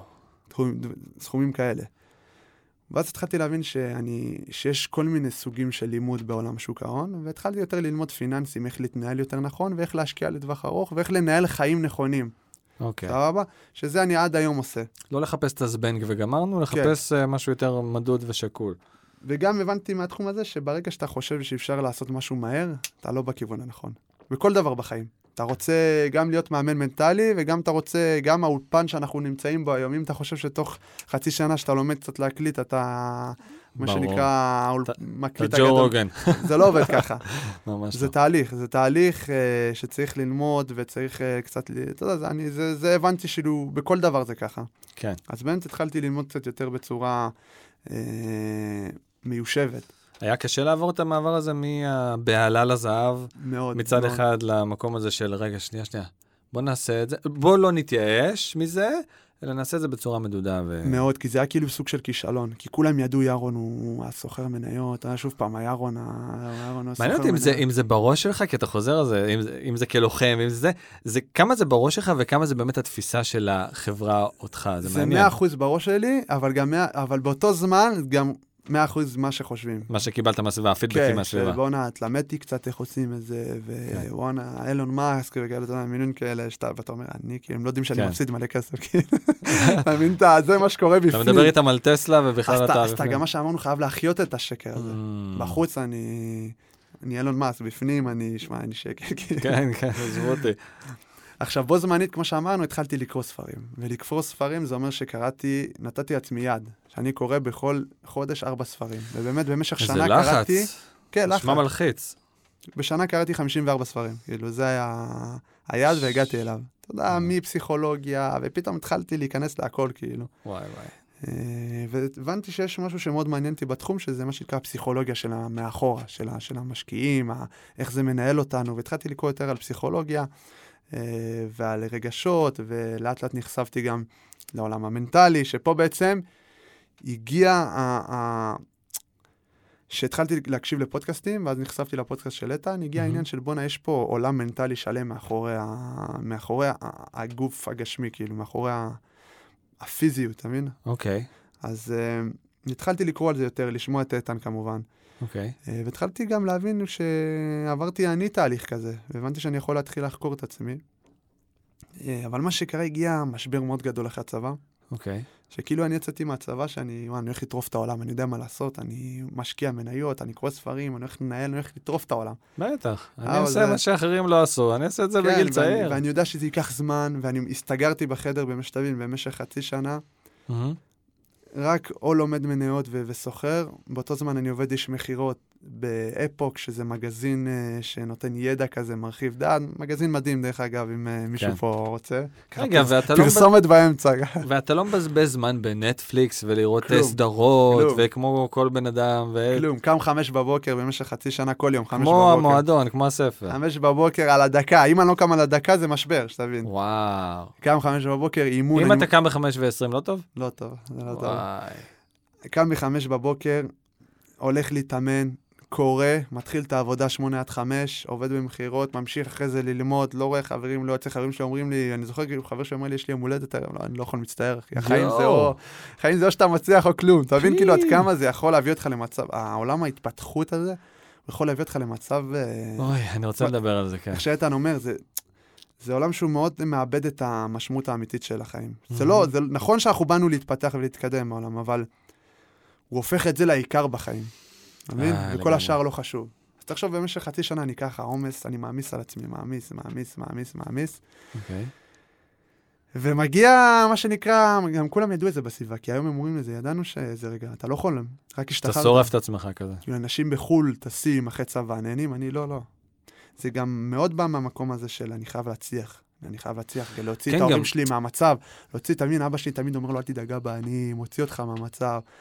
אה, זה בא ממקום כזה, של כאילו להצליח בשביל ה- בשביל לעזור, בשביל... בשביל אה, לעזור, אבל גם בשביל להוכיח. בשביל להוכיח. הירון הוא יכ- הוא יכול לעשות דברים גדולים, והוא לא הנכשל ש- שפרש מהצוות ופרש מהג'ו-ג'יצו. ו- אתה מבין, אז זה מאוד כזה כן. ככה, וגם מאוד אתה חושב שגילית את הסוד ה... סוד הסוד. החיים. אפרופו- הסוד, כן. כן, אפרופו אה, ככה, אה, דרך מהירה להתעשר ו- וכל מיני דברים כאלה, כל מיני קשקושים כאלה, כן. לגמרי. אז אז, אז זה מה שקורה אחרי חצי שנה, אני עוזב את העבודה, עוזב הכל, ואני קונה כרטיס טיסה לצרפת, מהמם. אימא שלי קונה לי, לא אני, אוקיי, קונה כרטיס טיסה לצרפת. דרך אגב, הקשרים עם אמא שלי, עם השנים, לאט לאט התרככו, כי בדרך לא היה לנו כמעט קשר, חוסר קשר. אה, אולי עונה פעם בחודש, שלוש חודשים, בצבא, לא יודע. יציאות בצבא, לא היית עושה לא. שבת אצל... אימא שלי גרה בצרפת כל הזמן, גם היום. אה, אני לא, אני גר, אה, המשכתי עם אבא שלי עד היום, היא Mhm. עדיין גרה בצרפת, אבל אני, מה שנקרא, טס ל... ביום שאני עוזב את העבודה, יום אחרי שאני עוזב את העבודה, שאני גם מתנתק שנייה מהמניות, מהספרים, טס אליה. עכשיו, קרה משהו שגם לא סיפרתי להרבה אנשים, ואני ככה, זה יהיה הזדמנות לשתף את זה, מהמם. שביום שזה קרה, פתאום קמתי עם, אה, עם כאב ראש. כאב ראש כזה מוזר. אוקיי, סבבה, אבל אני מגיע לשדה תעופה, אוקיי. ואני פתאום מרגיש, לא יודע, כאב ראש, לא כאב ראש רגיל, לא כאב ראש, אתה יודע, אה, מה שנקרא, כמו שאנחנו רגילים, שאתה שותה אדוויל, אלא כאב ראש מוזר, שפתאום גם אני מתחיל אה, לראות קצת אה, מטושטש, וואו. קצת להיות כזה, לא יודע, זה משהו כזה מוזר. אני מול המראה, ובשדה תעופה, ואני לא מבין מה קורה לי, כאילו, אתה מבין? וואו. טוב, אני מגיע לצרפת, כל זה קורה לפני שמונה חודשים, כן? אוקיי. אה, התשעה חודשים, עשרה חודשים, זה לא לפני איזה... טרי. מאוד טרי, ועד היום הוא גם משפיע. אני מגיע לצרפת, אני גם מודיע לאמא שלי בדרך ולאבא שלי שיש לי משהו כזה, ואני לא מבין. אמרתי, טוב, אולי אני אגיע לצרפת, זה יעבור. אני מגיע, נוחת, אותו דבר, כאב ראש לא עובר. עכשיו, זה, זה כאב ראש, אני קצת אסביר איך זה, מה הרגשתי. כן, זה כמו אתה מרגיש לחץ כאן על הצוואר אוקיי. ועל ה, על ה, על הראש מאחורה. אתה מרגיש כאן לחץ, לחצים כאן. לחץ זה כמו שמישהו תופס אותך ולוחץ לך על הראש. וואו. זה הכאב ראש. לפעמים זה עובר לכאן, לפעמים, לפעמים ל- ל- ללחיים, אה, אבל, אה, וזו פעם ראשונה שאני מספר את זה. שזה... ואני מגיע לשם ואני מתחיל פתאום להילחץ גם, מאוד להילחץ. כאילו, אני אומר לאמא שלי, אני לא יודע מה יש לי וזה, ו- ומתחיל פתאום גם, אתה יודע, כשהבן אדם מכניס לעצמו לחצים ופחדים, אז מה שנקרא מתעורר גם אה, חרדות. בטח.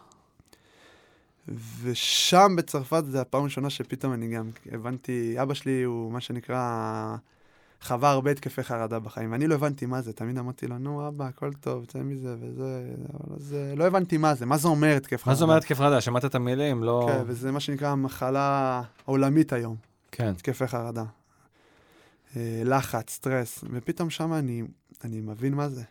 פתאום מבין מה זה שפתאום הלב שלך דופק אה, על, על 100. כן. שפתאום אתה קם בלילה, אתה לא מבין כאילו מה קורה, אתה מבין? אתה שוק טוטאלי. אני זוכר שנכנסתי כזה לחץ, כאילו, לא הבנתי מה קורה לי. כאילו, ואתה יודע, ישר גם באות מחשבות רעות, וואי, אולי יש לי משהו... כן, זה בדרך כלל בא ביחד. כן, כל אולי יש לי משהו נוראי שלי. בראש, אולי אני, יש לי איזה, חס ושלום, אה, גידול, לא, אני לא לא, יודע, לא. את הדברים נוראים, כן, כאילו. כן, כן, כן, ישר המוח הולך לשם. ואימא שלי ישר, אתה יודע, היא מביאה אותי לאוסטאופט, זה מישהו שכזה שבודק, אתה יודע, את, ה... את הראש, לא יודע, כל מיני דברים, ו- ו- ומביאה אותי גם ל... היא התחתנה שמה, אוקיי. והבן של בעלה הוא רופא, מביא אותי אליו, וישר, אתה יודע, כל הטיסה מלהיות חופשה זה הפך להיות אה, בדיקות. בדיקות, ומה יש לי וזה, ואני במצב נוראי, שבוע במצב נוראי, כאילו. וואו. ובאותו זמן אני עדיין כאילו, אתה יודע, קורא ולומד, כאילו זה קצת הרגיע אותי כל הדברים הללו. ואני חוזר וזה ממשיך הכאב ראש, ואני הולך לרופאים, והולך לזה, ובדיוק, והולך לפסיכולוג, והולך לזה, וכל אחד אומר משהו אחר, עושה בדיקת uh, CT, זהו, נו, עושה בדיקת ואין CT. כלום. אין כלום. לאט לאט אני מתחיל להבין שיש פה משהו אולי מעבר, כאילו, אני לא מבין מה זה, הייתי במצב נוראי, כאילו, כן. לא יוצא מהבית, לא כלום. ואני לאט לאט מתחיל גם יותר, אה, מה שנקרא, להתחבר קצת ל... ל מה שנקרא, שברגע שאין לך, שיש לך ייאוש, אתה מסתכל למעלה ואומר, אה, תתה, תעזור לי. תעזור לי. אה, ואני קצת מתחיל להתחבר יותר ל... אני יצאתי דתי מה, מה, מהמכינה, הגעתי לצבא, הצבא קצת חילן אותי, כי כל הסביבה שלי הייתה... יצאתי דתי, זה, זה יפה, זה כאילו, כן. הפס ייצור של המכינה, עשה אותי דתי, ככה לא, מאמין, דתי לעולם. לא, מאמין, יצאתי מאמין, מאוד מאמין, גם אם מילה דתי אני לא אוהב, אז אני אוציא אותה, כן, יצאתי כן. מאמין, הגעתי לצבא, קצת כל החבר'ה, מה שנקרא... חילונים, לא קשורים בכלל לדת, כאילו, כן. לא קשורים, כשאני אומר לא קשורים זה מביאים, אה, מביאים את ה... איך קוראים למאכל הזה? הכתום. אה, מה? נו, איך קוראים לזה? אתה יודע... שעשוי ממה? יואו, ברח לי המילה. קיצר, כמו חיה כתומה כזאת שאוכלים אותה, אתה מבין מראש שאנחנו דתיים, אנחנו לא יודעים איך קוראים, שרימפס, שרימפס. אה, אוקיי, אוקיי, אוקיי. אז אה, מבין, כאילו, זה המצב כאילו במחלקה. רגע, זה לא, זה שרימפס? סליחה, לכל מי ששומע אותנו שאוכל את הדברים האלה, סליחה, קלמרי כאילו, שרימפס, כל כן? מיני דברים כאלה, okay. אוקיי. מביאים, כאילו אני רק מנסה לסבר מה, מה זה חילונים, לא יודעים כלום על היהדות. אז כן, מה שנקרא, אני גם uh, לאט לאט, אפילו לפעמים שומר שבת, לא שומר שבת, כאילו ממש. אוקיי. Okay. אז פתאום אני התחלתי קצת יותר להתחבר, Okay. אוקיי. התחלתי קצת יותר לקרוא אה, על, על חסידות, על תורת הנפש. רגע, מהכאבים האלה בראש, אתה לא יודע לאבחן, הרופאים לא יודעים להגיד לך מה זה, אז אתה אומר, קצת מתחילה להתעורר פתאום כאילו האמונה פתאום. אומרים ו... לי זה בראש, זה מה שאני אומרים לי. אומרים לי הכל בראש שלך, זה לא... אה, הכל בראש שלך? כן. אה, הבנתי, תסמינים כאילו ש... תסמינים של... של, של סטרס ו... של, של שאתה אולי אתה מתחיל לדמיין כאילו קצת. אה, וואו. זה שהכניס אותי עוד יותר ללחץ. עוד יותר ללחץ, כאילו, כן, כן אין לי כלום. אז...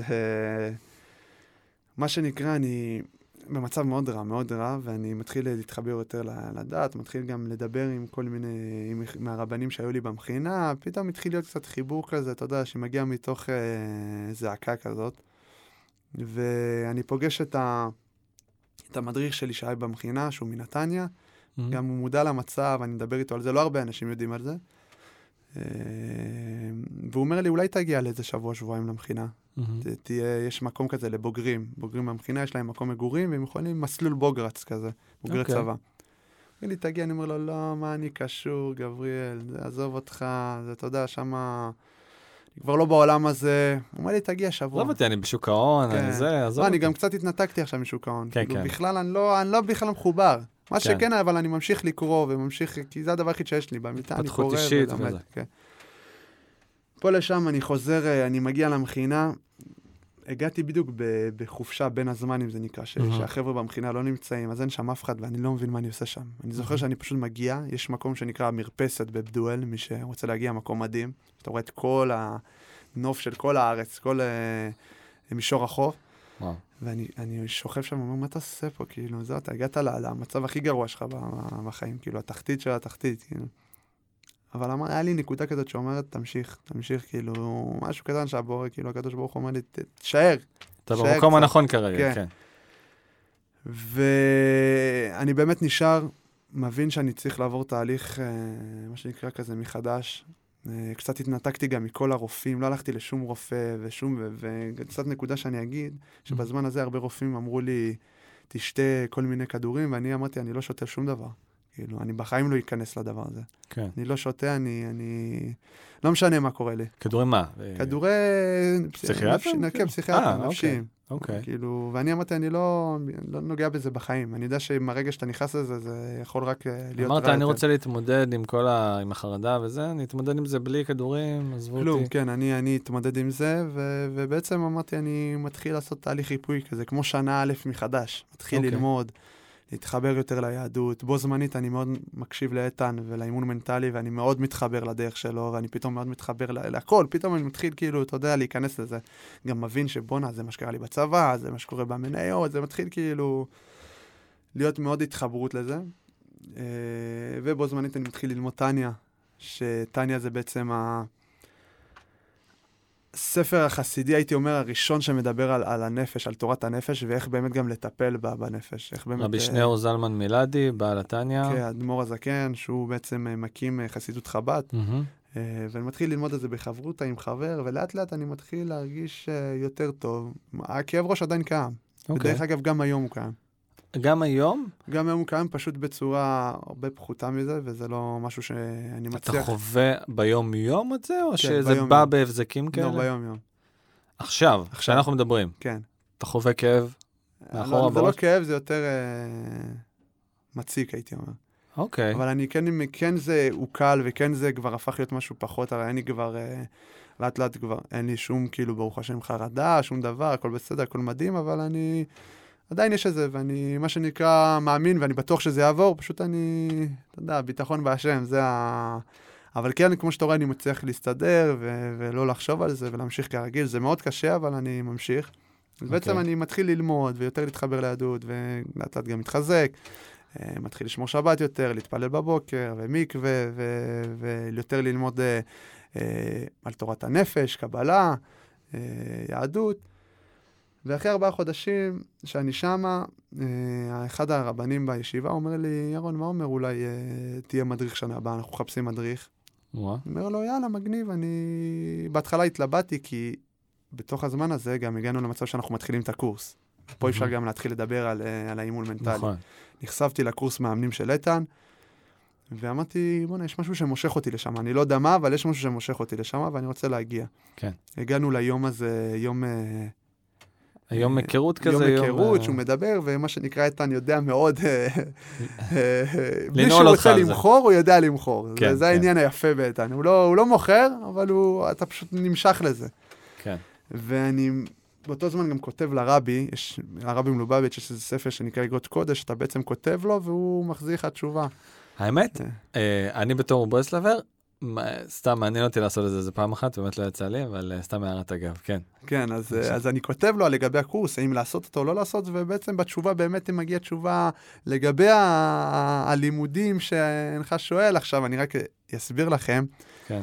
המכתבים הללו זה מכתבים שנכתבו לפני עשרות שנים בעצם. היו כותבים מכל העולם לרבי מכתבים לגבי כל דבר שאתם רוצים, כל דבר. עסקים, דת, מי... אפילו מכתבים על פצעי בגרות שילד בן 13 שולח לו איך, לעש... מה לעשות עם זה, כן. הכל, הכל. במשך עשרות איך עובד רק טכנית העניין הזה של, אוקיי, יש את האגרות קודש, ואיך בעצם, מה, לוקחים, איך זה מתבצע, כאילו, העניין הזה של לשאול את הרבי שאלות, כאילו? אז יש ספרי אגרות קודש בעצם, סדרה של ספרים של המכתבים, אתה לוקח רנדומלית, אני לא באמת בחרתי, אתה לוקח ספר, אתה בוחר אותו או שבוחרים בשבילך? אתה בוחר אותו. אתה יכול לעשות את זה גם היום אה, דיגיטלית ברשת. אה, אוקיי. אתה- מה שקורה, אתה בעצם כותב אה, מכתב, אוקיי. אה, אתה לוקח על עצמך איזה משהו קטן, אם זה, אם זה, אתה יודע, צדקה או איזה מעשה אוקיי. קטן, אוקיי, נוטל ידיים, אתה יודע, כל מיני הכנה כזאת, אוקיי, כותב ומקבל תשובה.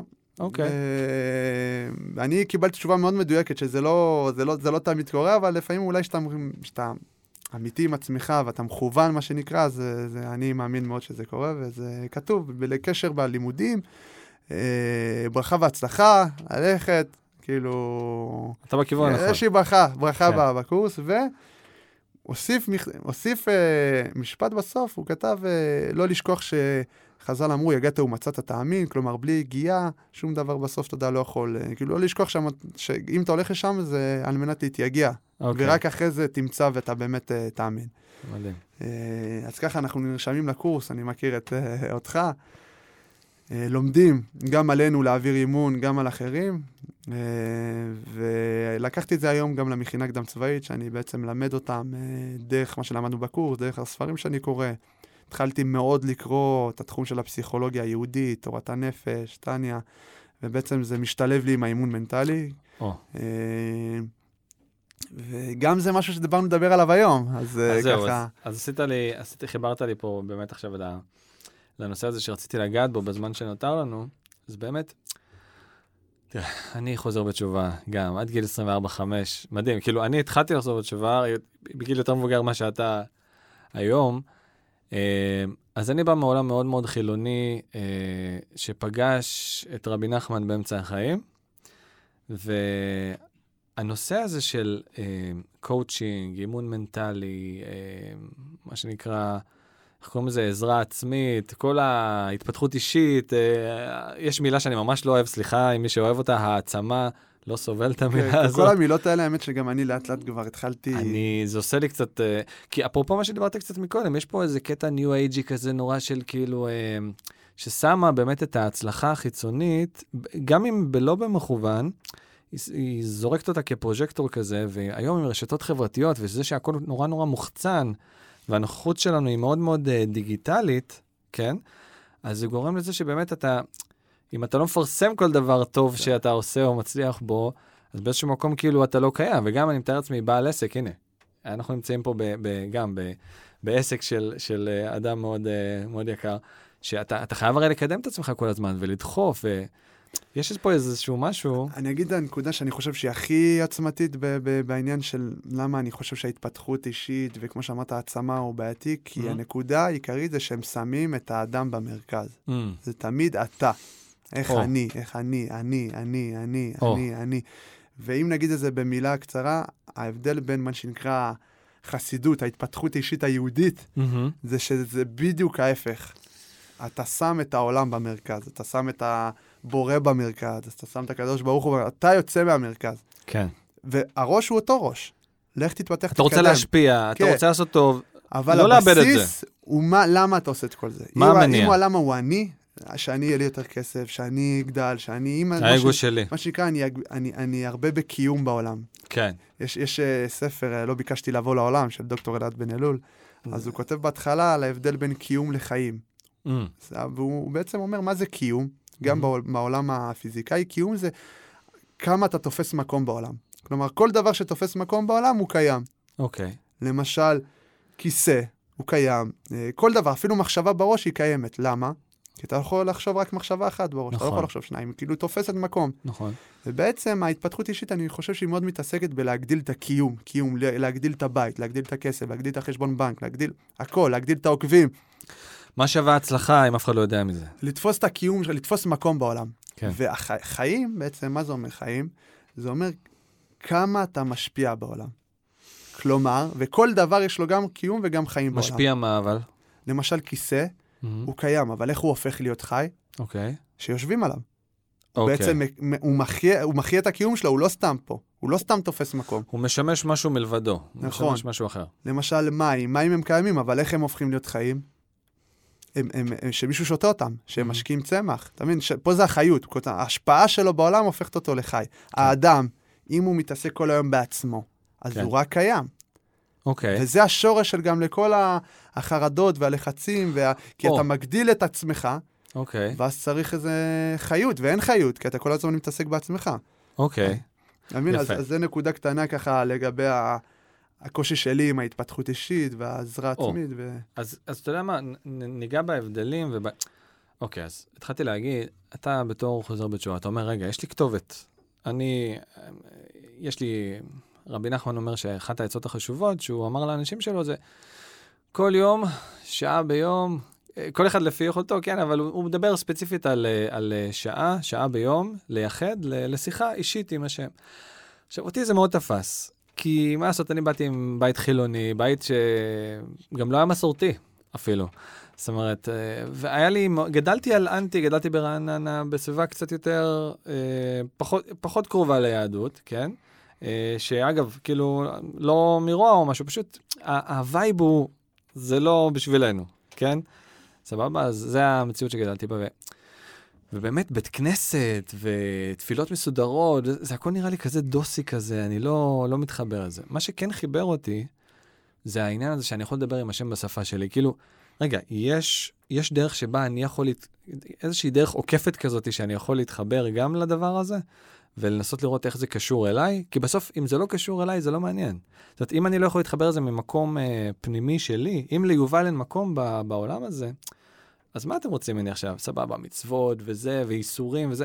רגע, שנייה, מה, מה קורה פה? אז איך לחבר את זה לאימון המנטלי? אני אומר, רגע, אם יש לי כתובת, אני יכול לדבר עם השם, יש דבר שנקרא עבודת מידות ביהדות, נכון? עכשיו, לעבוד על המידות, זה דברים שלוקחים שנים. אתה יודע, אני חושב שהגאון מווילנה אמר את זה, שיותר קל ללמוד את כל הש"ס, את כל, ה, את כל התלמוד, ו... מלשנות מידה אחת בנפש. הרבי מקוצק אומר אה, אה, שהוא, שהוא חשב בהתחלה שהוא רוצה לשנות את העולם. כן. הוא אמר, הבנתי שאני לא מצליח לשנות את העולם, אז אני אשנה את המדינה שלי. כן. הוא אמר, אני הבנתי שאני לא מצליח לשנות את המדינה שלי, אז אני אשנה את העיר שלי. כן. הבנתי שאני לא מצליח לשנות את העיר שלי, אז אני אשנה את הכפר שלי. כן. אז הבנתי שאני לא מצליח לשנות את הכפר שלי, אני אשנה את המשפחה שלי. כן. ואז הוא הבין שגם את המשפחה הוא לא יכול לשנות, אז אמר, אני קודם כל אשנה את עצמי. וזו כן. העבודה האמיתית שלנו. וזה העניין. לשנות את עצמנו, וזה, כמו שאמרת, יכול לקחת לא רק שנים, אלא עשרות שנים. לחלוטין. כי זו עבודה שהיא תמיד חיה. זה ששינית היום, זה לא אומר שמחר תשתנה. או, כאילו, אז? בוא, בוא, אז תסביר לי מה החשיבות של האימון המנטלי פה. תראה, מה שאני מאוד חיברתי בה, אם, הייתי לא, אם לא הייתי פוגש את איתן, מהמם. לא הייתי הולך לאימון מנטלי. כי מה שחיבר אותי לאיתן זה השילוב של הרוחניות. כן. אתה מבין? כי אני... כי זה מה מאוד ש- מה שהכניס... כי אמרתי, בואנה, הוא מדבר אה, על, על, כאילו, על, על, על הרוחניות, מה שאני מתחבר אליו, חסידות, הוא, הוא מכניס את העולם הזה. שלא כי- לשים את האדם במרכז, שדווקא כאילו משפיע. בדיוק, כי אימון מנטלי אין לו הגדרה. אתה היום מישהו אחר שמלמד אימון מנטלי יגיד לך משהו אחר, אתה מבין? זה, זה, זה כן. מילים מאוד מופשט, כאילו, כל אחד נותן את ההגדרה שלו, אתה מבין? אבל האימון מנטלי שאיתן מדבר עליו, מה שנקרא, מהמם. אליו התחברתי. שמה זה אוקיי. אומר בעצם? שזה מתחיל בעניין, אה, אתה יודע, כשהוא פותח את הפודקאסט, שהאדם הוא, הוא שווה, לא משנה מה התוצאות שהוא מביא לחיים, הוא, הוא מה שנקרא, יש לו נפש אלוקית, מה שנקרא בתניא, הוא, כן. הוא מושלם. כן. והתוצאות והציונים וכל דבר זה לא באמת אומר על הבן אדם משהו. וזה משהו שישר נגע בי, כי אני כל הזמן הייתי רודף אחרי תוצאות. אז זה, זה סוד הקסם, נכון? זאת אומרת, אז הנקודה הזאת שאיתן מדבר עליה, אני חושב שהיא כל כך נצרכת, ואגב, רבי נחמן מדבר הרבה על הנקודה הזו של נקודה טובה. למצוא בעצמנו ובאחרים נקודה טובה. נקודה זה הדבר הכי קטן שאתה יכול אה, לכתוב, או על דף. נקודה זה הדבר הכי פצפון שיש, אבל נקודה טובה, כי כמו שאמרת, יש לנו נטייה, ותכף ניגע בדפוסים, פרדיגמות, מה זה כל הסיפור הזה, ואיך... אה, אנחנו מאוד מאוד מחמירים עם עצמנו, וכמו שלמדנו קצת להכיר על הסיפור האישי שלך גם, יש איזשהו משהו נורא, שכאילו, אם יבוא עכשיו ירון מהצד, ויסתכל על ירון, ויגיד לו, אחי, הכל בסדר, אתה אחלה, כאילו, הכל בסדר, אבל קשה כשאתה בתוך הסיטואציה, להוציא את עצמך מהכאוס הזה שאתה נמצא בו.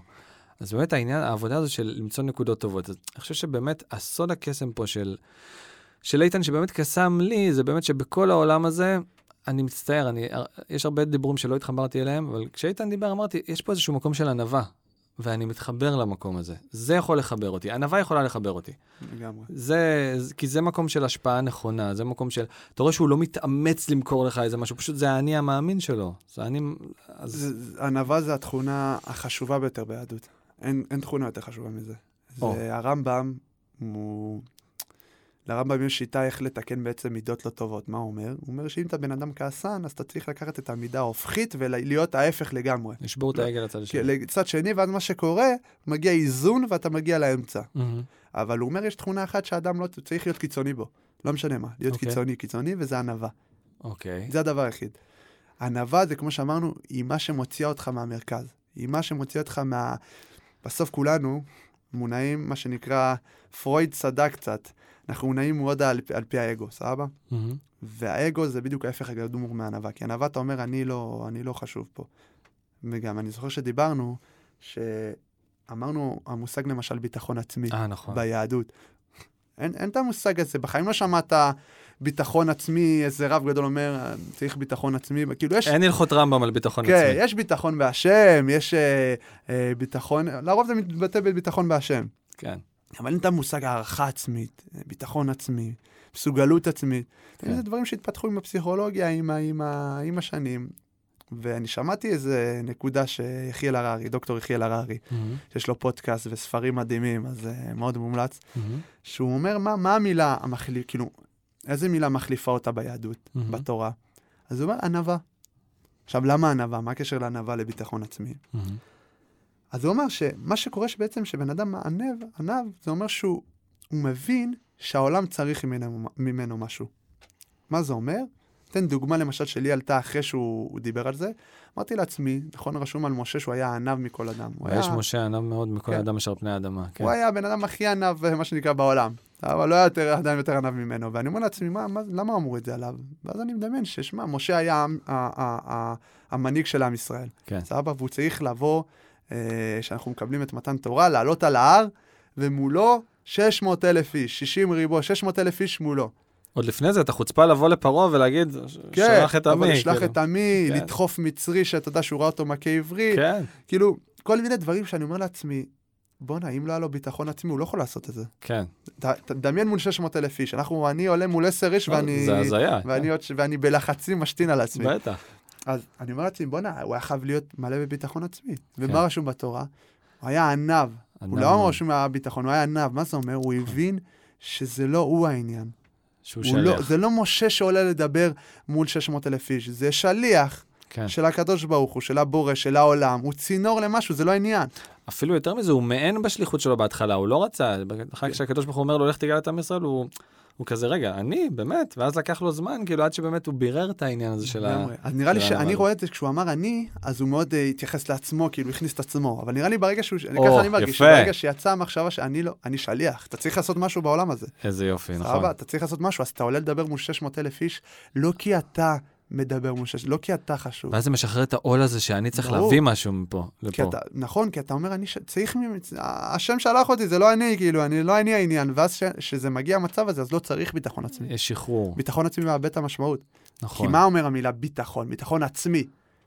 אני או, צריך ביטחון. אז רגע, אז נגעת פה בנקודה, אני חושב, סופר קריטית, אני חושב שיש, ככל שאדם יבין אותה יותר, זה ישחרר ממנו המון המון המון אה, לחצים וחרדות ודברים. כאלה מיותרים. באמת לעזור להבין שענווה זה לא אומר אני אפס, אני לא שווה כלום. ענווה זה אומר, יש לי מה לתת לעולם, אבל אני לא העיקר, אני לא העניין. אז נדייק את זה, כי זה מאוד יכול להביא למקומות האלה. כן, של אני לא שווה אה, כלום. ענווה וה- פסולה כזאת, כן. והיהדות אומרת, מה זה לא ביקשתי לבוא לעולם? היהדות אומרת, אם באת לעולם, מהמם. זה אומר שלך יש איזה תפקיד, צינור, משהו שאין אותו לאף אחד אחר. שרק אתה יכול לעשות. למה, איך אנחנו יודעים, כאילו, שמעתי גם את משה שרון אומר, לי יש משהו של הרמב"ם אין. מהמם. ואתם יודעים למה? איך אני יודע את זה? נו. כי אם לא היה, אז לא הייתי מגיע לעולם. נכון. הקדוש ברוך הוא לא עושה סתם משהו. נכון, זה לא... ואז אנשים לא מבינים את הרעיון הזה, ואז אני מסביר להם, למשל, אה, קראתי את הביוגרפיה על אילון מאסק, מהמם. שאתה יודע שהוא מתכנן משהו ברכב, מהמם. אז כל דבר בטסלה, כל דבר, הדבר הכי, הבורג הכי קטן, הוא בורג ש- שאתה יודע, הוא, אין מצב שהוא סתם. כן. ואני אומר, אם אדם, אילון מאסק, הוא כל דבר קטן, אז אדם שמגיע לעולם, יכול להיות שזה, ש- שאין סיבה כאילו משמעותית לזה שהוא בא? לא יכול להיות סיבה כזאת. חד משמעית. ככה אני מבין את זה, ככה אני רואה את זה. מדהים. ובאמת העניין הזה שלך יש משהו שלאף אחד בעולם אין.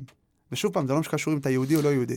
וזה לא, איזה, ל- חי- זה לא איזה חיזוק בעלמא, זאת המציאות, כהווייתה, זה לא איזשהו וורט או איזשהו... אה, לגמרי, ואם אתה מחזק את הנקודה הזאת, אז אתה לא יכול להגיע לענווה של אני לא שווה כלום, כי זה לא, אתה, אתה מיוחד, אתה כאילו, יש בך הכל, מה שאיך שעקיבא אומר. ואולי זה גם עז, עזרה לאנשים שכל הזמן משווים את עצמם לאחרים, ואני, וואי, זה נראה, זה באינטרנט נראה ככה, והוא נראה נכון. מצליח, ואני כאילו, ומה איתי, ואיפה זה, אבל להבין שכאילו, המלכות שלך, הנקודה שלך המיוחדת, היא לא קשורה לנקודה המיוחדת של מישהו אחר, זאת אומרת, זה את, לא השוואה פוגע. מיותרת. בדיוק, זה, השוואה מיותרת. אין מלכות נוגעת בחברתה, כל אחד יש לו את העניין שלו, ואף אחד לא יכול לקחת את מה ששלך. למשל, ובעל הסולם, בעל הסולם הוא, הוא מי שמה שנקרא הביא את הקבלה לעם. הרב אשלג, הרב כן. אשלג הוא מי שהביא את הקבלה לעם, אז הוא כותב במתן תורה, בספר, ה, מהמם. ה, מה שנקרא, הבסיסי שלו לקבלה לעם, הוא כותב שברגע שאדם לוקח אדם אחר ונקרא, משעבד אותו, או הופך אותו להיות משהו אחר, מהמם. ולא רק אדם, גם חיה, מהמם. שאתה לא נותן לה להתבטא את מי שהיא, לתת לה גם חיה שהיא בתוך גן חיות, אתה כביכול אתה סוגר עליה, אתה לא נותן לה לממש את התפקיד השליחות שלה בעולם. מהמם. זה, הוא אומר, זה העוול הכי גדול שיש בעולם. מהמם. וכל עוד יש אומות שמשועבדות, עמים ש- ש- שאתה יודע, במשטר כלשהו דיקטטורי, הוא אומר, כל עוד העולם לא, הוא, הוא לא יכול לבוא לתיקון. והקדוש ברוך הוא שולח מה שנקרא ייסורים כדי שנבין אה, לתקן את זה. אז נתקן. למה הוא אומר את זה? כי הוא אומר, כל אדם יש לו את הייחודיות שלו, ואם אתה לא נותן לו להתבטא בייחודיות שלו, אתה, אתה בעצם מפספס פה משהו שלא יכול, מישהו, אף אחד אחר לא יכול להביא את זה, נכון. אתה מבין? ואז, בגלל זה ההשוואה היא מיותרת, כי אנחנו תמיד מנסים להיות כמו אחרים, גם אני, עד היום. תמיד רואה, וואי, הוא, כולנו. הוא מדבר על זה, אולי אני גם מדבר על זה. איתן אומר את הדברים, את הדברים האלה, איך אני, כאילו, גם אתה אומר, איך אני אביא את המקום שלי. אתה- אנחנו ישר מחכים. לגמרי. והנקודה היא שאם אתה מבין שלך יש משהו שאין, שאין לאף אחד אחר, אז אתה יכול להגיע לענווה שהיא ענווה נכונה. שאתה מבין מצד אחד שאני מושלם ואין אף כמוני בעולם, מצד שני, לא אני העניין. זה איזון שלא, מה שנגיד, לוקח שנים להגיע אליו. ז- זאת העבודה, ובאמת, אה, אז כן, אז נגעת, אני חושב, בנקודה, ובאמת, אז אתה אומר, גם מי שהולך לאימון מנטלי, אם יש לו איזה למה חזק, והוא מבין שהוא שליח, אז זה המפתח להצלחה בעצם, להבין שאתה לא במרכז, לגמרי. לחפש את הנקודה הזאת, וזה בעצם ה- העיקרון שמנחה כאן. אה, אתה לא במרכז, אז אתה גם מעלה את הסרטון שרואים אותך, כי אתה לא העניין. אתה לא מפחד, זהו, אתה כי- לא מפחד, כי המה יגידו זה עליי. כן. אבל אם העניין זה, זה להשפיע ולעזור, אז מה זה מה יגידו? אני צריך לעזור עכשיו. זה גם לא משנה מה יגידו. מה זה משנה, בדיוק. גם אם יגידו, לא יגידו עליי, יגידו על, על מה שאני מציג פה. בדיוק. להפך, כשאומרים מה יגידו, על אז זה רק- המסר. זה רק יכול לעזור לי איך אני נות... מביא את השליחות שלי לעולם בצורה טובה יותר. עכשיו, זה עבודה, שלא תבינו, אני לא ברור. חי ככה, ואני חושב הרבה פעמים על מה שאני אומר, אבל זה ה... מה שנקרא הנקודה שאני רוצה להגיע אליה. אגב, אנקדוטה רק לסגור את העניין הזה, אנחנו התחלנו רק פרקטיקום, ואני הייתי מאוד מתוסכל במפגשים הראשונים שלי עם המתאמן, לא בגללו, כי חשבתי שאני לא מספיק טוב. גם אני... כאילו, אני לא, אני לא מביא את עצמי, כאילו, רגע, במפגש הזה אנחנו כבר צריכים להספיק א', ב', ג', ורגע, ואיפה אני בכלל, אני לא יודע מה תמונת ניצחון בכלל של ה... לא משנה, זה דברים שיותר כן. פנימיים כאלה של מי שעובר את הקורס. ואז תפסתי את עצמי לפני המפגש האחרון, אמרתי, רגע, יובל, מה המטרה של העניין הזה? לעזור למישהו אחר, נכון? התהליך שלהם, נגיד עכשיו, עזוב שזה פרקטיקום וזה בלי כסף, נגיד הוא היה משלם לך כסף, מה העניין? הוא, נכון? אתה צריך לעזור. לא. אז אתה לא העניין, אתה לא העיקר, תירגע, אין, אין נכון לא נכון, אתה עושה את השאלות שלך ומה שיהיה יהיה. וברגע שעשיתי את הזה, המתאמן שלי הוא במרכז, לא אני, המפגש, עשיתי את ה mindset הזה, את השינוי הזה ממש שנייה לפני המפגש, כאילו, בנסיעה, בדרך, פתאום תפסתי את עצמי. ואז איזה משהו השתחרר, והמפגש היה מדהים, ואם לא, היינו פשוט חייבים לסיים, כי הוא היה צריך ללכת, יכול, הגענו לאיזה פריצת דרך מטורפת, ויכולנו לשבת אה, שלוש שעות, כאילו, ורק להתקדם, ולחפות על כל ה... כאילו. הקודמים, אז... כל פעם צריך ל- ל- לחדש אבל את צריך ה- להזכיר את זה מחדש, בכל יום שיצ- בכל יום יצרו של אדם מתגבר עליו, ואנחנו שוכחים גם את? העניין כי הזה אדם כל פעם. טבעו לשכוח, זה לא... חד משמעית. אז אה, אמרתי לך קצת לפני שנפגשנו, אז מעניין אותי, אה, אם יש לך איזה מהלך מנטלי על פרשת השבוע, אני צריך רק להגיד ש, שירון, אה, בקבוצה, שולח לנו כל אה, שבוע לפני כניסת שבת, איזשהו, הוא לוקח את פרשת השבוע וככה מוציא משם איזשהו מהלך ש, שמאוד אה, מתכתב עם מה שאנחנו לומדים בקורס, אה, מהלך מנטלי, ומוציא משם דברים מדהימים שממש אפשר ליישם אותם בחיים, אז אז, אמרתי... אז האמת שלא, אני לרוב מכין את הדברים האלה ברביעי, חמישי, אני שומע כל מיני שיעורים, לומד את, ה, את ה, מה שנקרא הפרשת שבוע היומית, שזה מחולק לפי שבעה ימים. כן, אה, אז עדיין לא עלה לי, אבל ככה אני אצא מה שיוצא לי מהלב, אני מה אגיד. שיוצא מהלב. אז uh, בפרשה אנחנו בפרשת ניצבים. מהמם. בעצם משה מדבר, הוא כאילו מציב את כולם, כאילו הוא מדבר מכל העם, מרכז את כולם, ויש פסוק, שאני לא זוכר בדיוק את, איך, איך הפסוק נאמר, אבל בעצם מה שהוא אומר, הוא מרכז את כולם מהעשירים, הרבנים הגדולים, עד השואבי מים והחוטבי עצים, ככה מהמם. כתוב. מהמם. הוא, והוא בעצם מרכז את כולם. ואני, זה ישר העלה לי, אתה יודע, מחשבה של, כשאתה עם, אז גם, כמו שאמרנו, גם החוטב עצים וגם השואב מים, הוא לא, זה לא שהוא אדם פשוט ואתה אדם, אה, לא, כל אחד יש לו את התפקיד שלו.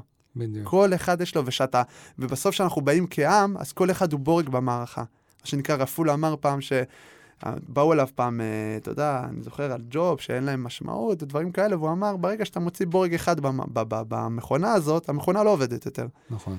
אז כאילו אני רואה את זה שהשואבי מים וה- וה- וה- והחוטבי עצים, דרך אגב, יכולים גם להיות הרבה יותר מאושרים מהאנשים העשירים ומהאנשים ה- ה- ה- ה- ב- ברמה הגדולה ב-level וגם לתרום יותר לכלל אפילו, הרבה יותר. לגמרי. הרבה פעמים, אז מי שסולל כבישים וכולי, ו... לגמרי, אז כאילו הרעיון הוא שכל בן אדם הוא עולם ומלואו, אין בן אדם שהוא לא, שהוא לא שווה. אין בן אדם, באמת אין בן אדם, אין בן אדם. וזה. ההתייחסות גם של היהדות, שאין בן אדם שהוא לא שווה. בגלל זה חב"ד, אם תשים, אם אנשים שמים לב שהם בכל העולם והם כל יהודי, הם יעשו הכל בשבילו. עד הזקן ברוסיה, שבשביל להגיד קדיש על הקבר, הם ילכו בשלג, ולא יודע למה, משמעית. כי כל אדם הוא עולם ומלואו, אין ראי- מצב שלא. ראיתי את זה בתאילנד, שאתה נמצא באמצע הקרחנה, ויש לך איזו נקודה כזאת של, של בית חב"ד, ואתה אומר, אין מצב, מה קורה מסביבי ומה קורה פה?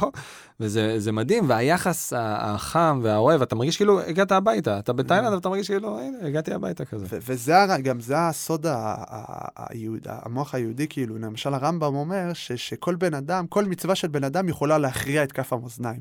כן, זאת ההסתכלות שהוא אומר, ההסתכלות. רמב"ם להסתכל ככה. שכל, יכול להיות שהמצווה של החוטב עצים ההוא, המצווה שלו, היא מה שתכריע את כף המאזניים למה שנקרא, אנחנו גם לפני יום כיפור ולפני ראש ראש השנה, השנה. וזו תקופה שאנחנו יכולים, מה שנקרא, אה, אה, לבנות בה לכל השנה דברים מדהימים. כן, עם מה שאומרים, ככל שהכלי מוכן, ככה, מה שנקרא אורות וכלים, כלי זה הבן אדם, כמה שהוא יכול להכיל בפנים, אז נותנים לו את השפע, את השפע. לקראת השנה.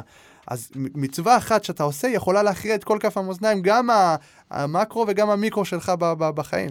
וזה משמעית. רק מראה שהיהודית אומרת, אין כזה דבר בן אדם שהוא לא חשוב. אין כזה, בן- אין, אין כזה, אין כזה מושג. אין אדם לא חשוב, אין זמן לא חשוב, אין סיטואציה לא חשובה. הכל, לגמרי. הכל יקר, הכל חשוב, יש בחירה על הכל, בכל רגע נתון. ואני רק אגיד, זה לא רק העולם היהודי, זה כל בן אדם חשוב, זה גם אומות ה... אומות כל העולם. בן אדם, גויים, הכל, חד כולם משמעית. מוסלמים, הכל. אין בן אדם שהוא לא. חשוב, אין, אין כזה דבר. חד משמעית. ועם המסר הזה, אנחנו מכנס, מכנסים את הפודקאסט, אחי, תודה רבה רבה שהגעת. באמת היה. מדהים. ו... תשמע, תיארתי לעצמי שהשיחה איתך תזרום כאילו, אתה יודע, כמו מים כזה, ולא נרגיש שהזמן עובר, וזה באמת מה שקרה, לגמרי. אבל אה, אחי, יכלנו להמשיך עוד כמה יכלנו, שעות. חד משמעית, אנחנו יכולים לעשות את, ה... את השלוש שעות פלוס. אז אחי, תודה רבה, ירון היקר, וחברים, אנחנו נשתמע בפרק הבא. תודה רבה, יובל, שבת שלום. וכל שבת שלום, בשורות טובות.